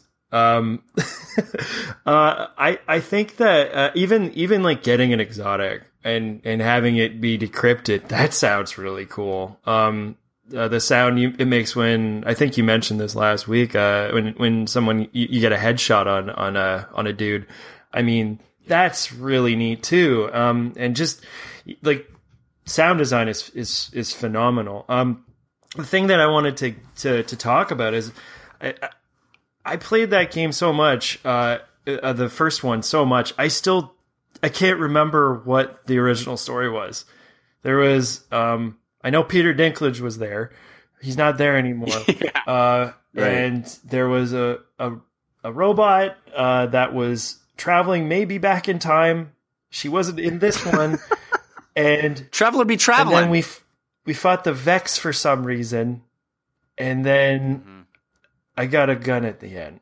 I don't remember. I mean, they they've taken so many leaps since then, but I I, I was I, I was kind of surprised. Like I, I walked up to you know like uh, you walk in the tower, and you're like, is that Nathan Fillion talking to you? It's like what what what is that Gina Torres? What? And they're they're not in the the actual story. They're not in any of the cutscenes, and so they started um, you know, the Taken King, I thought was a very like a lot stronger in that you knew who the bad guy was. Like you could name him. His name is Oryx. I still remember. Uh, and um, like there was there was that, there were stakes that you could feel, and they they tried to ramp that up in in Destiny 2. I still think that they've got um, they got a little ways to go, but I really think that uh, they got a lot of potential to tell some great stories in that space, and um, I liked that they actually used their talent. I love those guys. I love Firefly. Um, I I really dig that they've got so many awesome uh, actors involved in this, and I'm glad that they put them front and center uh, and and made them the focal point of the story. But the really cool thing that I really like is the side missions that you play that reveal um, backstory for the side characters, like especially the failsafe uh, side missions, because like that character's, uh, I guess AI, uh, it's it's a it's fascinating how uh, you go through um, the progression when you when you unlock that stuff. And and it's just amazing like the bar was so low and now they're kind of just leaping over it in things like like little increments. Um the same thing with the public events. I mean now i can wait i can i don't need to go on a website to check out when this public event's going to happen. I can actually do it in the video game? That's amazing. I can't believe they did that you know Maps. Who knew? how do they work right? So so uh, I, I really like that they seem to be listening to to their user base and seeing oh well someone developed this tool. Maybe we should maybe we should actually show how the mechanism works a little bit more. Because i think they really wanted to have that mystery in the first game but it might have backfired on them because you have this mystery balanced with how much grinding you need to do and so everyone would try to you know uh, quote unquote cheese cheese a lot of the game because of how brutal it was. So now they're trying to find this balancing act between like between mystery and between the grind because those two elements are c- c- can be opposed to each other at times, especially in the end game. But yeah, I really I'm really excited for it. I'm going to keep playing it, and I'm not going to look at my hour count as much as I yeah and Keep your head down. Don't look at that hour yeah count. just just point point the gun, fire, and use my super eventually. Christian, anything else you wanted to say about Destiny 2 before we move on? It's real good. It's real good, and I'm streaming a lot of it. So you should follow me there and hang out. And we should play more. Uh, I'll stop watching Narco season three. I'm sorry. Yeah, no, that was not cool that you were on having family time with TV. Uh, I will just briefly talk about playing Nightfall last night, which, um, man, I, I hate that I'm the guy that says negative stuff about this game because I really do like it a lot, and uh, much more than I like the first one, and I'm, I'm playing a heck of a, a lot of it. But uh, boy, did I not enjoy Nightfall. um, I already ranted about clocks and countdown timers in games. I, I despise them. I have almost never seen one work well. Um, and uh, this is completely arbitrary. It feels not fun. And uh, and it's also not fun to get all the way to the end of the thing and then just get murdered by a giant spinning wheel of death over and over. And as the timer ticks down, and then you're like, okay, well, I guess we got to do all of this over again so anyway, I, my first experience with Nightfall was not super positive, but I will, I'm sure, conquer it and have. It's a controversial decision. I mean, it changes it changes the mechanics a lot. I mean, instead of you know, you're not focused on combat anymore. I mean, you're focused on running through the level. You're skipping encounters. You're skipping basically the things that But you get time by yeah, killing. See, see, so yeah, you're right. But um, but the way to that you get time by jumping through hoops, literally jumping through hoops.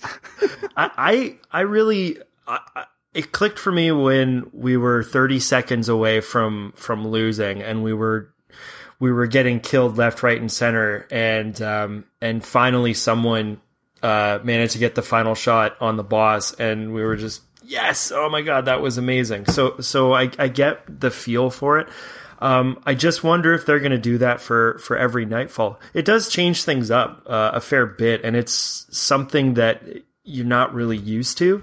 Um, I get why people aren't fans of it, but um, I think I'm I'm okay with it for now. Ask me next week with the next one, and I might have a different answer for you.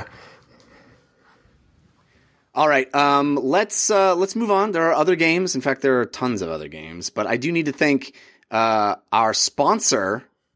Be- speaking of tons of other games, the way to play tons of other games is GameFly. GameFly lets you rent games. You pay uh, a monthly fee and you rent games and you keep them as long as you want. There's never any shipping costs. Uh, there's never any late fees. It lets you play more games and actually watch more movies too. They have movies now. They have over 9,000 titles to choose from. You can try your favorite games and choose to buy them if you want to keep them forever, or just play them as long as you want and send them back when you're done. You can cancel anytime. It's super easy. Christian, I know you are a big fan of this service. I currently have Dishonored, uh, the new Dishonored standalone expansion sitting in my Xbox One, thanks to GameFly. Yeah. Very, very cool. Gamefly.com slash DLC2. That's the number two. Gamefly.com slash DLC, the number two, gets you a free premium 30 day trial. That means you could check out two games or movies at a time. Check it out 30 days for free. Why not? Why not play a couple of games you weren't going to be able to play anyway for free on us? Gamefly.com slash DLC2. Sign up and play more games. All right, Christian, I'm definitely very interested to hear your take on Metroid Samus Returns. Um, there are so many games right now that legitimately make make a, a claim on Game of the Year. Uh, it sounds like for many people, Metroid is in that category. I just did a quick list of the games in 2017 that legit legit have a, a a real shot. Any other year probably would run away with with Game of the Year. Ready for this? Yeah.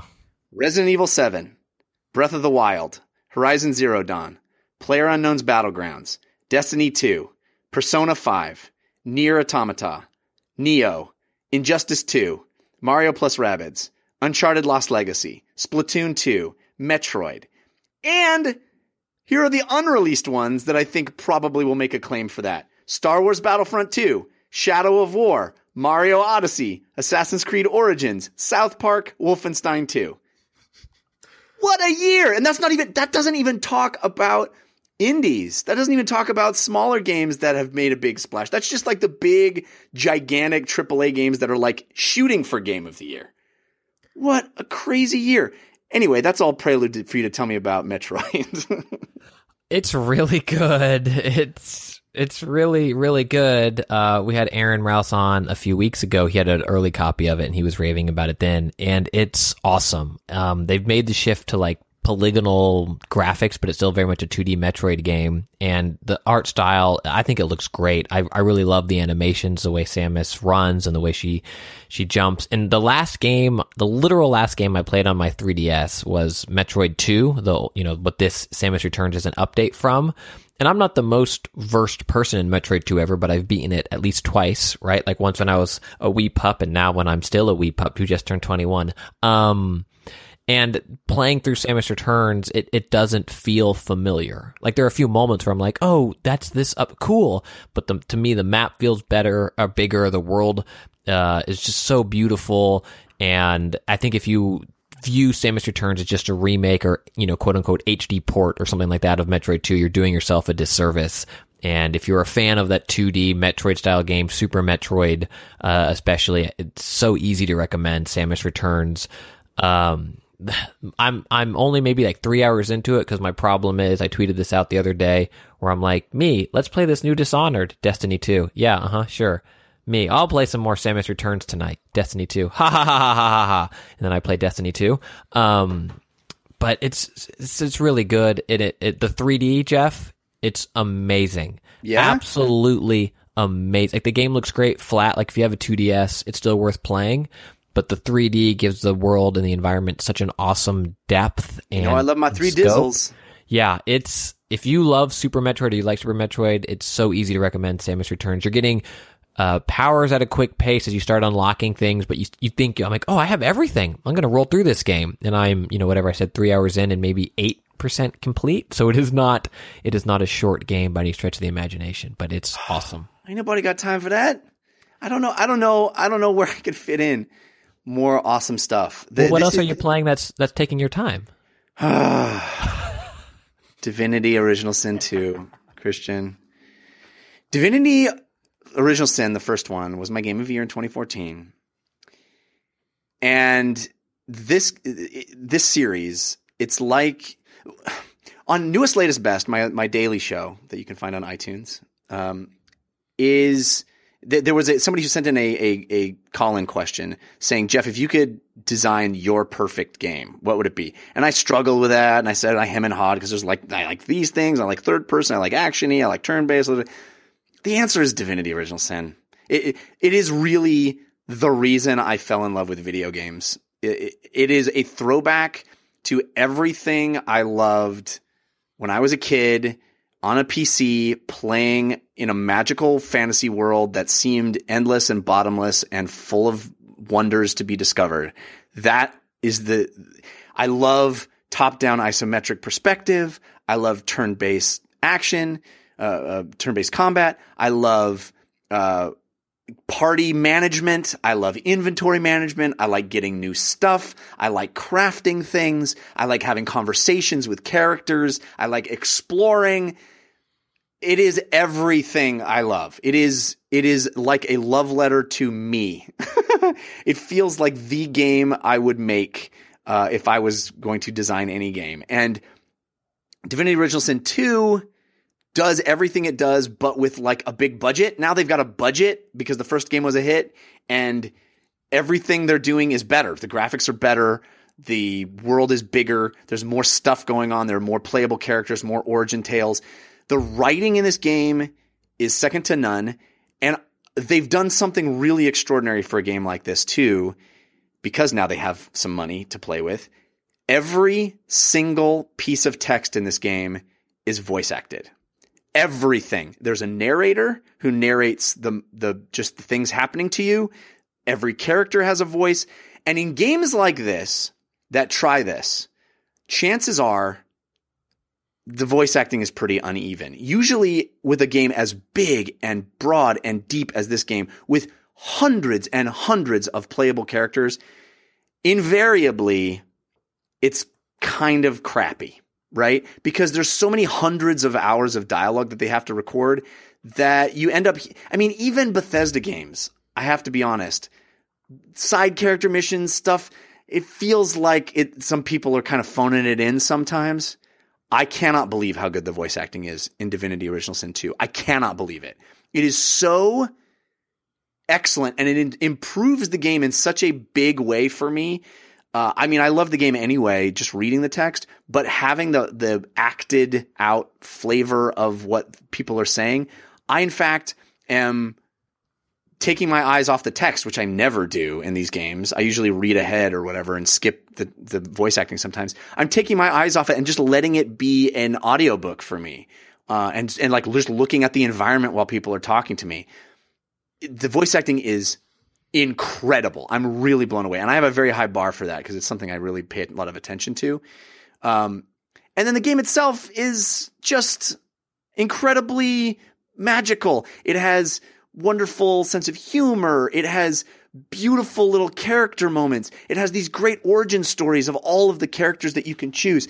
So you can create your own character from scratch, creating it from the awesome number of starting classes that you can pick, which is really hard actually to make that decision at the beginning of the game because there's really cool stuff. There's like transmorph, which like let you change yourself and other people into animals, and there's uh, inquisitor, which is like a necromancer hybrid class. There's battle mage and all these cool hybrid classes. Anyway, you can select create your own character or you can pick one of I think like six different um, origin characters that have specific dialogue, specific voice acting, and a specific tale to tell. And you want to talk about storytelling in video games, Christian? You want to talk about setting up a story? You click on any one of these characters and it says, "Tell me their backstory," and they provide a clear, crisp, easy way into their narrative that has nothing to do with lore. It's like you know, it tells you that very clear starting point from what this character is. I was wronged, or uh, my ship crash landed and now I'm ab- abandoned, or whatever it is. And it's all really unique to that character. But the coolest part is you se- if you select one of those, the other ones are the NPCs that can join your party. So you don't miss out on their stories because you can have them join your party later on in the game world and you've already sort of become familiar with what's going on with them because you listened to their origin stories when you were trying to decide which character to play. Very, very smart way of doing it, I think.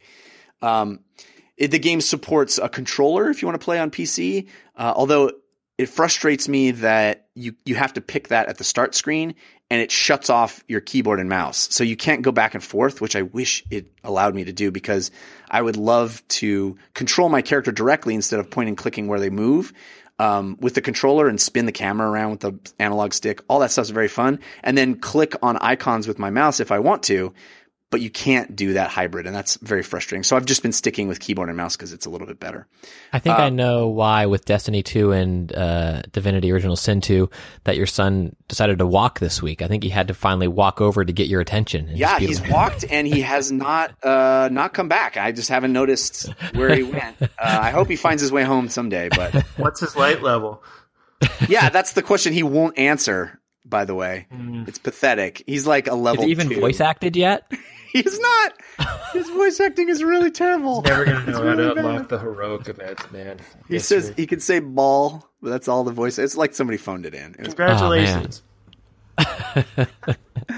uh, anyway, um, you can tell I love this game. I'll talk about it more because I'm I'm I played for six hours and then I realized I wanted to have a different constitution. Oh, the other cool thing it does when you bring characters into your party, at that moment you can decide what class they are. So they can be any. You can constitute your party however you want. A lot of games, you know, if you want to pick the whatever the the the girl from planet whatever she's a rogue and you have to that's if you want a rogue you pick the girl from planet whatever if you want a fighter you pick the girl from earth you know whatever um so you you pick you pick your npcs based on the constitution of the party that you want or whatever in this game you can they can be whatever class you want them to be when you join your party anyway so i played 6 hours and then decided that I did, wanted a different constitution for my party. So I started over, and now I put in another ten hours on top of that. Um, it is, dude. The thing that's so magical about that game, there's a million different ways to accomplish the same goal. There are secrets waiting around every corner. There's lovely little flourishes of discovery to be found. Um, I, I'll tell you one that's a bit of a spoiler, but it's a tiny little side quest thing, and it's very early in the game, and the game is hundreds of hours, so don't even stress. I wandered into the, I went into this cave. I won't tell you how or why, but uh, went into this cave, and there were some little kids playing in there, and they wanted to play hide and go seek. And so I used a dialogue option that was unique to my origin story character, where he like plays along in a really fun way. And the ki- the kid is like, "Oh, you're you're super fun. Let's play hide and go seek. See if you can find me." And so he runs away. I went over and found him. And then he takes an invisibility potion and runs away. And I was like, oh, that's more difficult. But I found him. And when I found him, he's like, oh, you're so fun. I want to introduce you to my friend. And he, you're, you're like, okay, where's your friend? He's like, oh, he's through here. And it's a tiny little hole that he crawls through to get to a hidden area in the cave. Well, if I had picked the dwarf character, I would have been able to walk through that hole, but I can't because I'm too large. I'm not a dwarf. So he goes, Oh, well, there's another way in if you uh, look around the corner. And around the corner, there was this pile of dirt that he points out to me. Well, I don't have a shovel. If I had a shovel, I could dig that pile of dirt, but I do have a lizard in my party, and the lizard can dig in dirt without a shovel. So he digs and he finds a, a hatch. I go down that hatch, and there's this cave, and the little boy is down there. And he's like, Hey, thanks for coming down here. I want to introduce you to my friend. And his friend is this undead knight that's been stuck down in this cave for a thousand years with a spear shoved through his chest into the wall. And he's like, Oh, thank you for finding me. Can you take the spear out? And I try to pull the spear out and it won't budge and it won't budge. And I'm trying to figure out how to pull the spear out. And I realize, oh, if I just up my strength modifier, I can do it. So I select my fighter character who has high strength. He pulls out the, the thing, frees the guy, and then it leads to his whole quest. But that's the kind of magical discovery that you can find in a game like this. And that's just a tiny little moment. And there's hundreds and hundreds of those just in the first few hours of this game. I love it. I uh I've been really into um I've been really interested in this in this game and you just made me really excited to play it. Um I played the first Divinity for a, a few hours before I, I kind of dropped off um, because I, I've never. I haven't played uh, too many isometric RPGs or anything like that, so I, I'd wanted. I was really interested to ask you, Jeff, um, for somebody like me who wants to get into this type of genre and get into specifically Divinity 2, what's like the most what's the most important things I should know and maybe what's the most important things I I should worry about so I don't get overwhelmed when I first start because they throw a lot at you if I remember correctly at the start. So I'm really curious to see what your thoughts are on that. That's a great question. Uh, I would say, um, well, the first thing that for this game in particular, the first thing I would suggest to anybody who's starting in the game with a, a new character is make sure you have the Pet Pal perk. You can start a character with Pet Pal. Pet Pal lets you talk to animals. And there are so many awesome quests that come from being able to talk to animals in this game. If you don't have that, you just miss out on all of them. And there's so much fun, ridiculous things. So pick Pet Pal in this game. In these games in general, they can be overwhelming because you're asked, and, and this really bugs me about role playing games in general, when they ask you to select a starting class and you're like, I don't have any context for what's going to be needed in this game. I don't know honestly play through uh, an hour or two. Just pick the class that sounds the coolest to you. Play through an hour or two, and then feel free to restart like I did if you end up wanting something else. Also, feel free to play at a lower difficulty level if the game's kicking your butt because it can be pretty challenging in uh, in uh, combat situations. It, I don't know. I, I think uh, be observant, take your time, talk to people, listen. Uh, I think actually this game having full voice acting is going to open it up to a lot more players that don't have patience to read as much as you need to in these games most of the time. And listening to the great voice acting in this game, I think probably would open it up. But um, give it a shot, man. It, it is truly a special, special game. It's made with a lot of love. You can tell, like every character is interesting. I mean, there's a moment in this game that doesn't affect any part of gameplay, but you can literally find a woman on the beach who lost her family and you can just sit down next to her and listen to her tell her story of what her family was like when they were alive. And at the end of it, she's crying and she's like, thank you so much for just listening to me. And that's the end. That's it. That's the, the entire interaction that you've had with that person. It's, ama- it's amazing, dude. This game is amazing.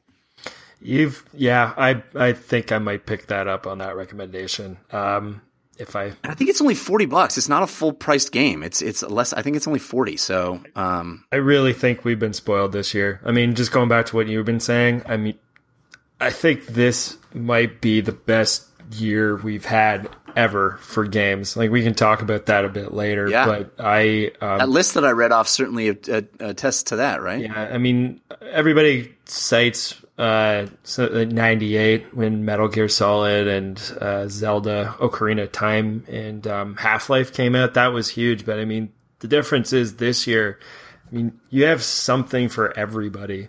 I mean, you have incredible an incredible horror game. You have an incredible open world game in Zelda, and you have a Mario game that's going to come out that's probably going to be amazing. You have one of the best multiplayer shooters, uh, PC shooters that that has been out in the last five ten years. Then you have Destiny two that just came out, and you have uh, Nier, which does things narratively in games that I've never seen before, and it's just absolutely brilliant. So I could just go on and on, but man, Yeah. I don't have enough time for all this stuff. I wish I did. That's the problem, right? That's the big problem is where does somebody find the time? Um, I also want to talk briefly. I went to a Bethesda event uh, this week. I talked about it on newest, latest, best. So if you want to hear me talk in detail about more of those games, uh, there's several I can't talk about yet, uh, but we'll be able to talk about uh, in, co- in coming weeks. But I did get to play Skyrim on the Switch, which um, I was very impressed with. It, it is very playable on the Switch. It is uh, really pretty. It's the sort of upgraded version, the Game of the Year version that they put out that had the better shaders and stuff. And uh, it's real playable. It's really good. Um, and I think it's amazing to be able to play a game of that size and scope on a handheld. It's, it's pretty remarkable. So uh, I was impressed. Uh, all right, guys. Um, I know we're already running long. I really wanted to do tabletop time and VR oh, VR talk. I got to play VR games. That's that's the thing too. Um, let's quickly do a tabletop time because uh, I wanted to. I want to talk about a couple things. All right, so here we go. Tabletop time. But first, I do need to thank our final sponsor, which is Mack Weldon. I have a confession to make, and I wonder how, how many of you have the same issue. Uh, I have in my life walked around with holes in my underwear. Yes, I'm not proud of it, but it's because I'm lazy and I don't want to go to the store and buy new underwear. I can wear another this pair of boxers. Yeah, they got a hole in them, hole in the crotch. It's not comfortable, but you know what? I'm, I'm busy. I got games to play. I got stuff to do. I'm not going to go buy new underwear. Mack Weldon has got your back. It's got your backside and it's got your back because Mack Weldon lets you buy high quality basics, undergarments, t-shirts, underpants, even sweats and hoodies. Uh, you can buy them online, get them delivered right to your door very easily. And these are really, really good stuff. This is antimicrobial stuff that eliminates odor for you and they're comfortable. My favorite, my favorite boxers that I own are my Mack Weldons. And if I ever have to go anywhere where I'm going to be walking around a lot, I'm definitely reaching for those Mack Weldon boxers because they are the best, the most comfortable. They're not going to give me a problem and they're not going to stank, which is important. And, you know, so eh, why not upgrade yourself, get out of those hole infested underpants and get yourself some new ones. We will actually give you 25, uh, excuse me, 20% off your order by going to mackweldon.com and using our promo code DLC. That's M-A-C-K-W-E-L-D-O-N dot com. Promo code DLC when you check out, 20% off. It's pretty great. Check it out. Upgrade yourself, make you feel better, smell better, look better.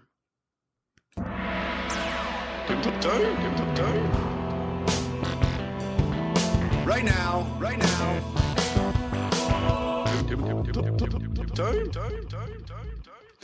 All right, uh, Brandon, you uh, listed here a couple of uh, board games you've played, including Anomia, which I've uh, heard really good things about. It's a fun kind of party game, right? It is one of the most ridiculous and fun games, party games I've ever played. Um, it's all about um, your left brain and your right brain fighting each other and you saying completely ridiculous things. So, so how it works is um, you have a card in front of you and you have a uh, and everyone goes around the table and draws a card. Now, on the card is a shape and a subject. So, what you have to do is if you see someone with the same shape as you, you have to say uh, something that is uh, in the person, the card holder, uh, in their subject. So, it could be something like um, uh, a sport or uh, cereal or tea. Uh, but the thing is, um, the way your brain works, the shape recognition side and the word side are fighting each other the whole time. So you get examples of people thinking a comic book character is uh, starchy, which is not a thing at all. Uh, and uh, you just you com- you either get tongue tied or you're uh, or or you're just completely saying the wrong word, and it is just hilarious. So it's like it's like categories, but you're you're sabotaging yourself. Absolutely. if you if you don't want to say embarrassing things, you probably should stay away from it. But it is uh, absolutely a, a blast. Uh, I, I got married in uh, January in Cuba with um, and so it was like a small destination wedding, um, and we we basically uh, drove everyone away from the communal bungalow we were at because the whole wedding party was just screaming out like um uh, uh, uh Earl Grey uh basketball or basketball no ah that's terrible and um yeah it's it's an absolute fun time if if you have a group that uh you kind of want to break the ice with at a party uh and kind of loosen everybody up it's it's phenomenal Again, it's called Anomia. Uh, and uh, yeah, that sounds great. And you also played uh, Family Feud. Yes, the late 1970s edition. Uh, So at the same at the same uh, uh, the same wedding, we were uh, uh, we have a good friend of ours who who has all these vintage board games. So we were actually playing Family Feud, the Um, well, first we tried uh, the bride and groom side, and then we just decided to go cities versus each other. Um, but the funny thing is, I mean, you have to think not only what the most popular answers would be, or what the what the most popular answer would be in the 1970s, like famous actors, like you know who who would they be? Like Robert Redford. Um, uh, you know, um, Elizabeth Taylor. This was right before Star Wars came amazing. out, so none of the Star Wars actors were in there. It was it was absolutely hilarious. So it's like it's like pl- trying to uh yeah, trying to put yourself in that time period to figure out what people would have said then. What a cool way to play that. That's. It was it was really interesting because yeah, you not only had to you had to basically go and go uh, do it, have a time machine and think, okay, what what did they like back then? What was even around back then? Um, what technology was there? And uh, yeah, that was. if you can find a copy of it, I don't know where he got it. Uh, probably at a vintage store or something. I would, I recommend picking it up. somewhere. Yeah, because that was that was pretty interesting thing to do. It's awesome. Um, I have. It's been a while since we've done tabletop time. I have a whole bunch of games I've played in the interim, but I just want to focus on one because it's something you probably should be aware of because it's going to be on Kickstarter. I think in a week or two. I think in a week. Um, and you may want to get in on it. So I want to bring it to your attention if you're not aware, uh, listeners. Uh, it's called The Seventh Continent. It's a game I missed the first time it was on Kickstarter, and uh, I contacted the, the designer, and um, I'm so pleased that they sent me a copy because uh, this game's pretty amazing. Uh, it's not. It's a it's a really bold, brash concept. The idea is it's a cooperative adventure game set on a on a continent, and you literally can explore this continent and do almost anything you can imagine. The the the way it can account for so much is a little overwhelming. It was a little overwhelming uh, to my wife when we tried to play it last night. Uh, I'm going to be playing lots more of this in the next few weeks, and I'll probably bring it up again on the show or certainly on newest, latest, best. Um, but I thought I'd bring it up here because I know people might want to get, get a chance to buy it. It sounds like they're never putting it out in stores and that it will only be available in these periodic Kickstarter campaigns. Uh, and it is a massive box. It comes with hundreds and hundreds of these square cards that do a variety of different functions. And you pick uh, a character. There are a bunch of different characters you can pick, and it's set in the sort of the turn of the century, uh, 1900. It's got a sort of a Cthulhu vibe, I guess a little bit, but that's not overt.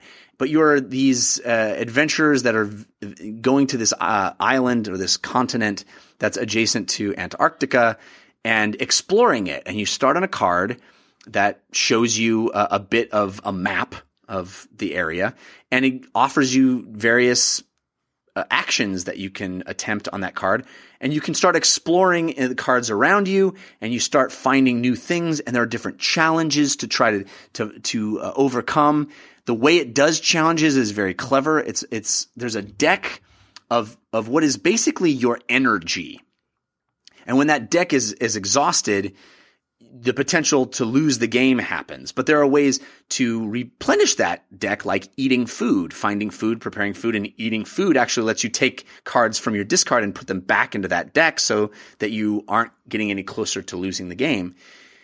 And those cards uh, allow you those cards that those energy cards as you use them, they actually give you ideas ideas for things in the game, like the idea of uh, a raft.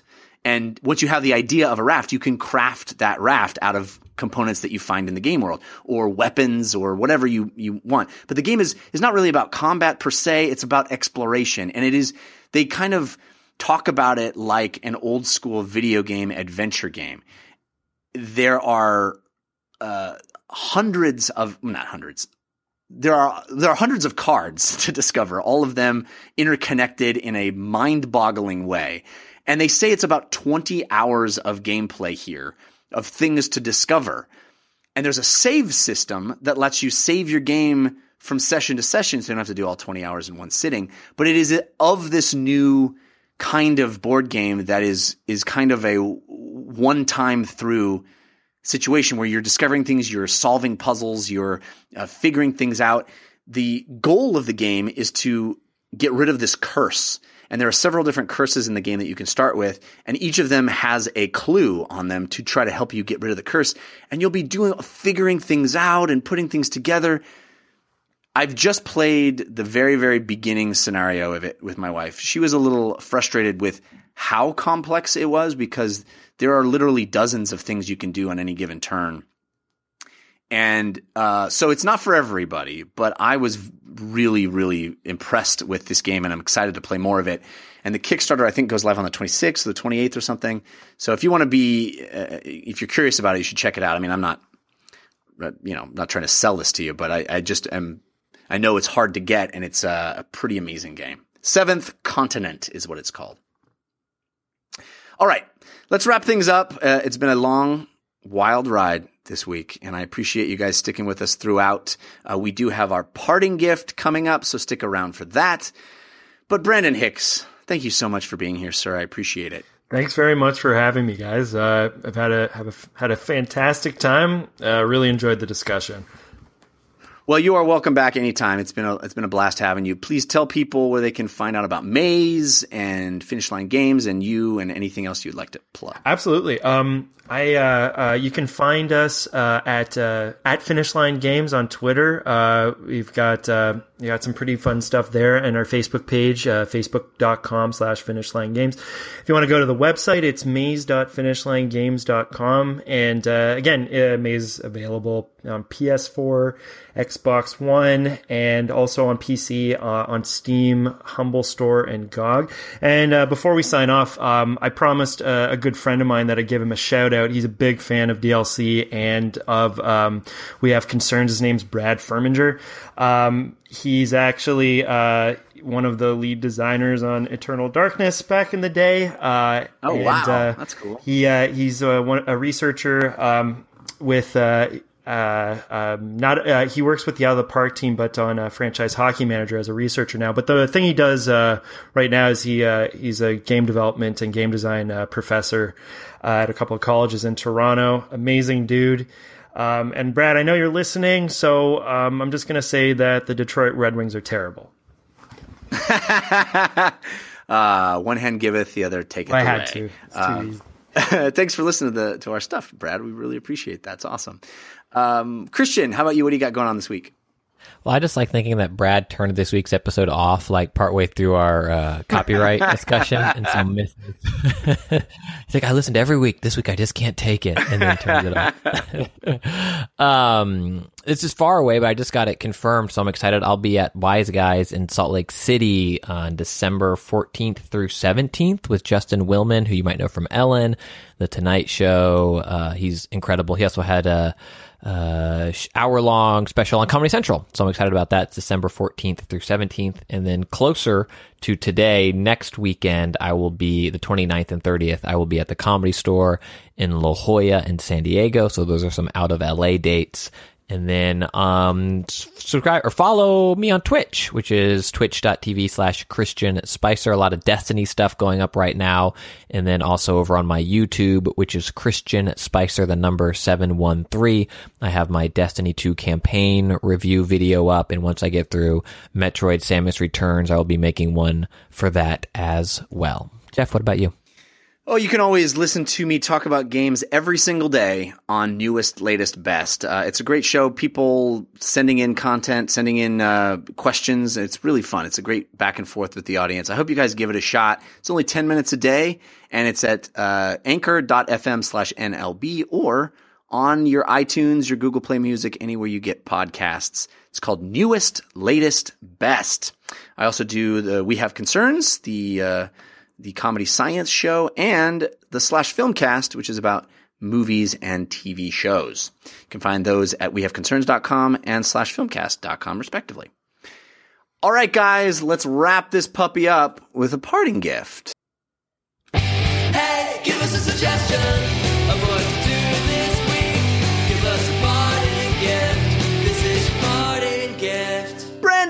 Do you have a suggestion to help people get through their week? I absolutely do. Um, uh, another uh, group that I'm a big uh, big fan of is uh, anything the McElroy brothers do, and I know they've they've been on the show here before. Um, Love Yeah, those they're- guys. They're, fantastic. Um, my brother, my brother and me, Monster Factory. Uh, they're hilarious. But uh, the the thing that they they do that I want to bring up uh, is probably one of the best pieces of fiction I have I've experienced in, in a in a while, and it's called the Adventure Zone. Um, it's just uh, it starts off and it's just a podcast that they started uh, the three brothers with their dad uh, and they're playing dungeons and dragons.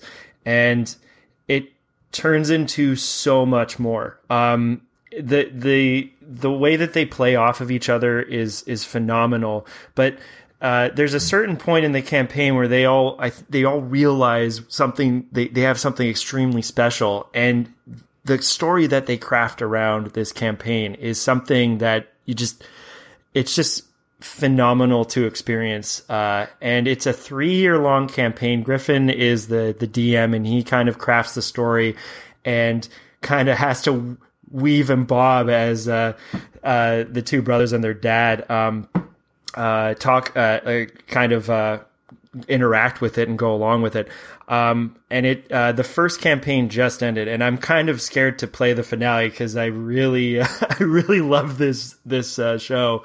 Uh, they're not done; they're going to be making something new. So this is actually a perfect time if you want to jump onto the new campaign that they're going to do, or if you want to start the uh, uh, the campaign from from the start, um, because trust me, I uh, I know it's a it's it's a lot of hours to listen to, but it's it's well worth it. It is phenomenal, and you can listen to it while you're playing Destiny 2. So Yeah, I agree. I agree. I am absolutely in love with it. And the Adventure Zone has objectively, objectively, the greatest theme song of any podcast Yes, in the world. absolutely. There's no podcast that even remotely touches how perfect, wonderful, and masterful the Ad- Adventure Zone's theme song is. Written by Yeah. Griffin, I think. Uh, I've never heard it in a Red Bull commercial, so Can you unlock uh, exotics with it, or uh, it's uh, their entire uh, uh, their entire soundtrack is, is amazing. Griffin does some of it, I think, and uh, they, they have um, contributors as well. But the really interesting thing too is that I've never played Dungeons and Dragons. This is one of the things that I am really regret regretted not doing. And I've played video games for for two decades or almost three decades now. Never played this. This is my first time actually experiencing a campaign in any sort. And I think it's a really cool way for people who don't or who are kind of overwhelmed by maybe doing a tabletop uh, session with Dungeons D and D to get their feet wet. I know it's not uh, not a traditional. A lot of uh, there's criticism that it's you know it's it's a non traditional like campaign, but I think that's what makes it even more special because they kind of mold the the rules to fit what they're doing. And if you're interested in D and D and you don't really have the time to uh, start a campaign up or or coordinate with people, this is a great way to experience Dungeons and Dragons for the first time. I I cannot recommend it more for that reason as well.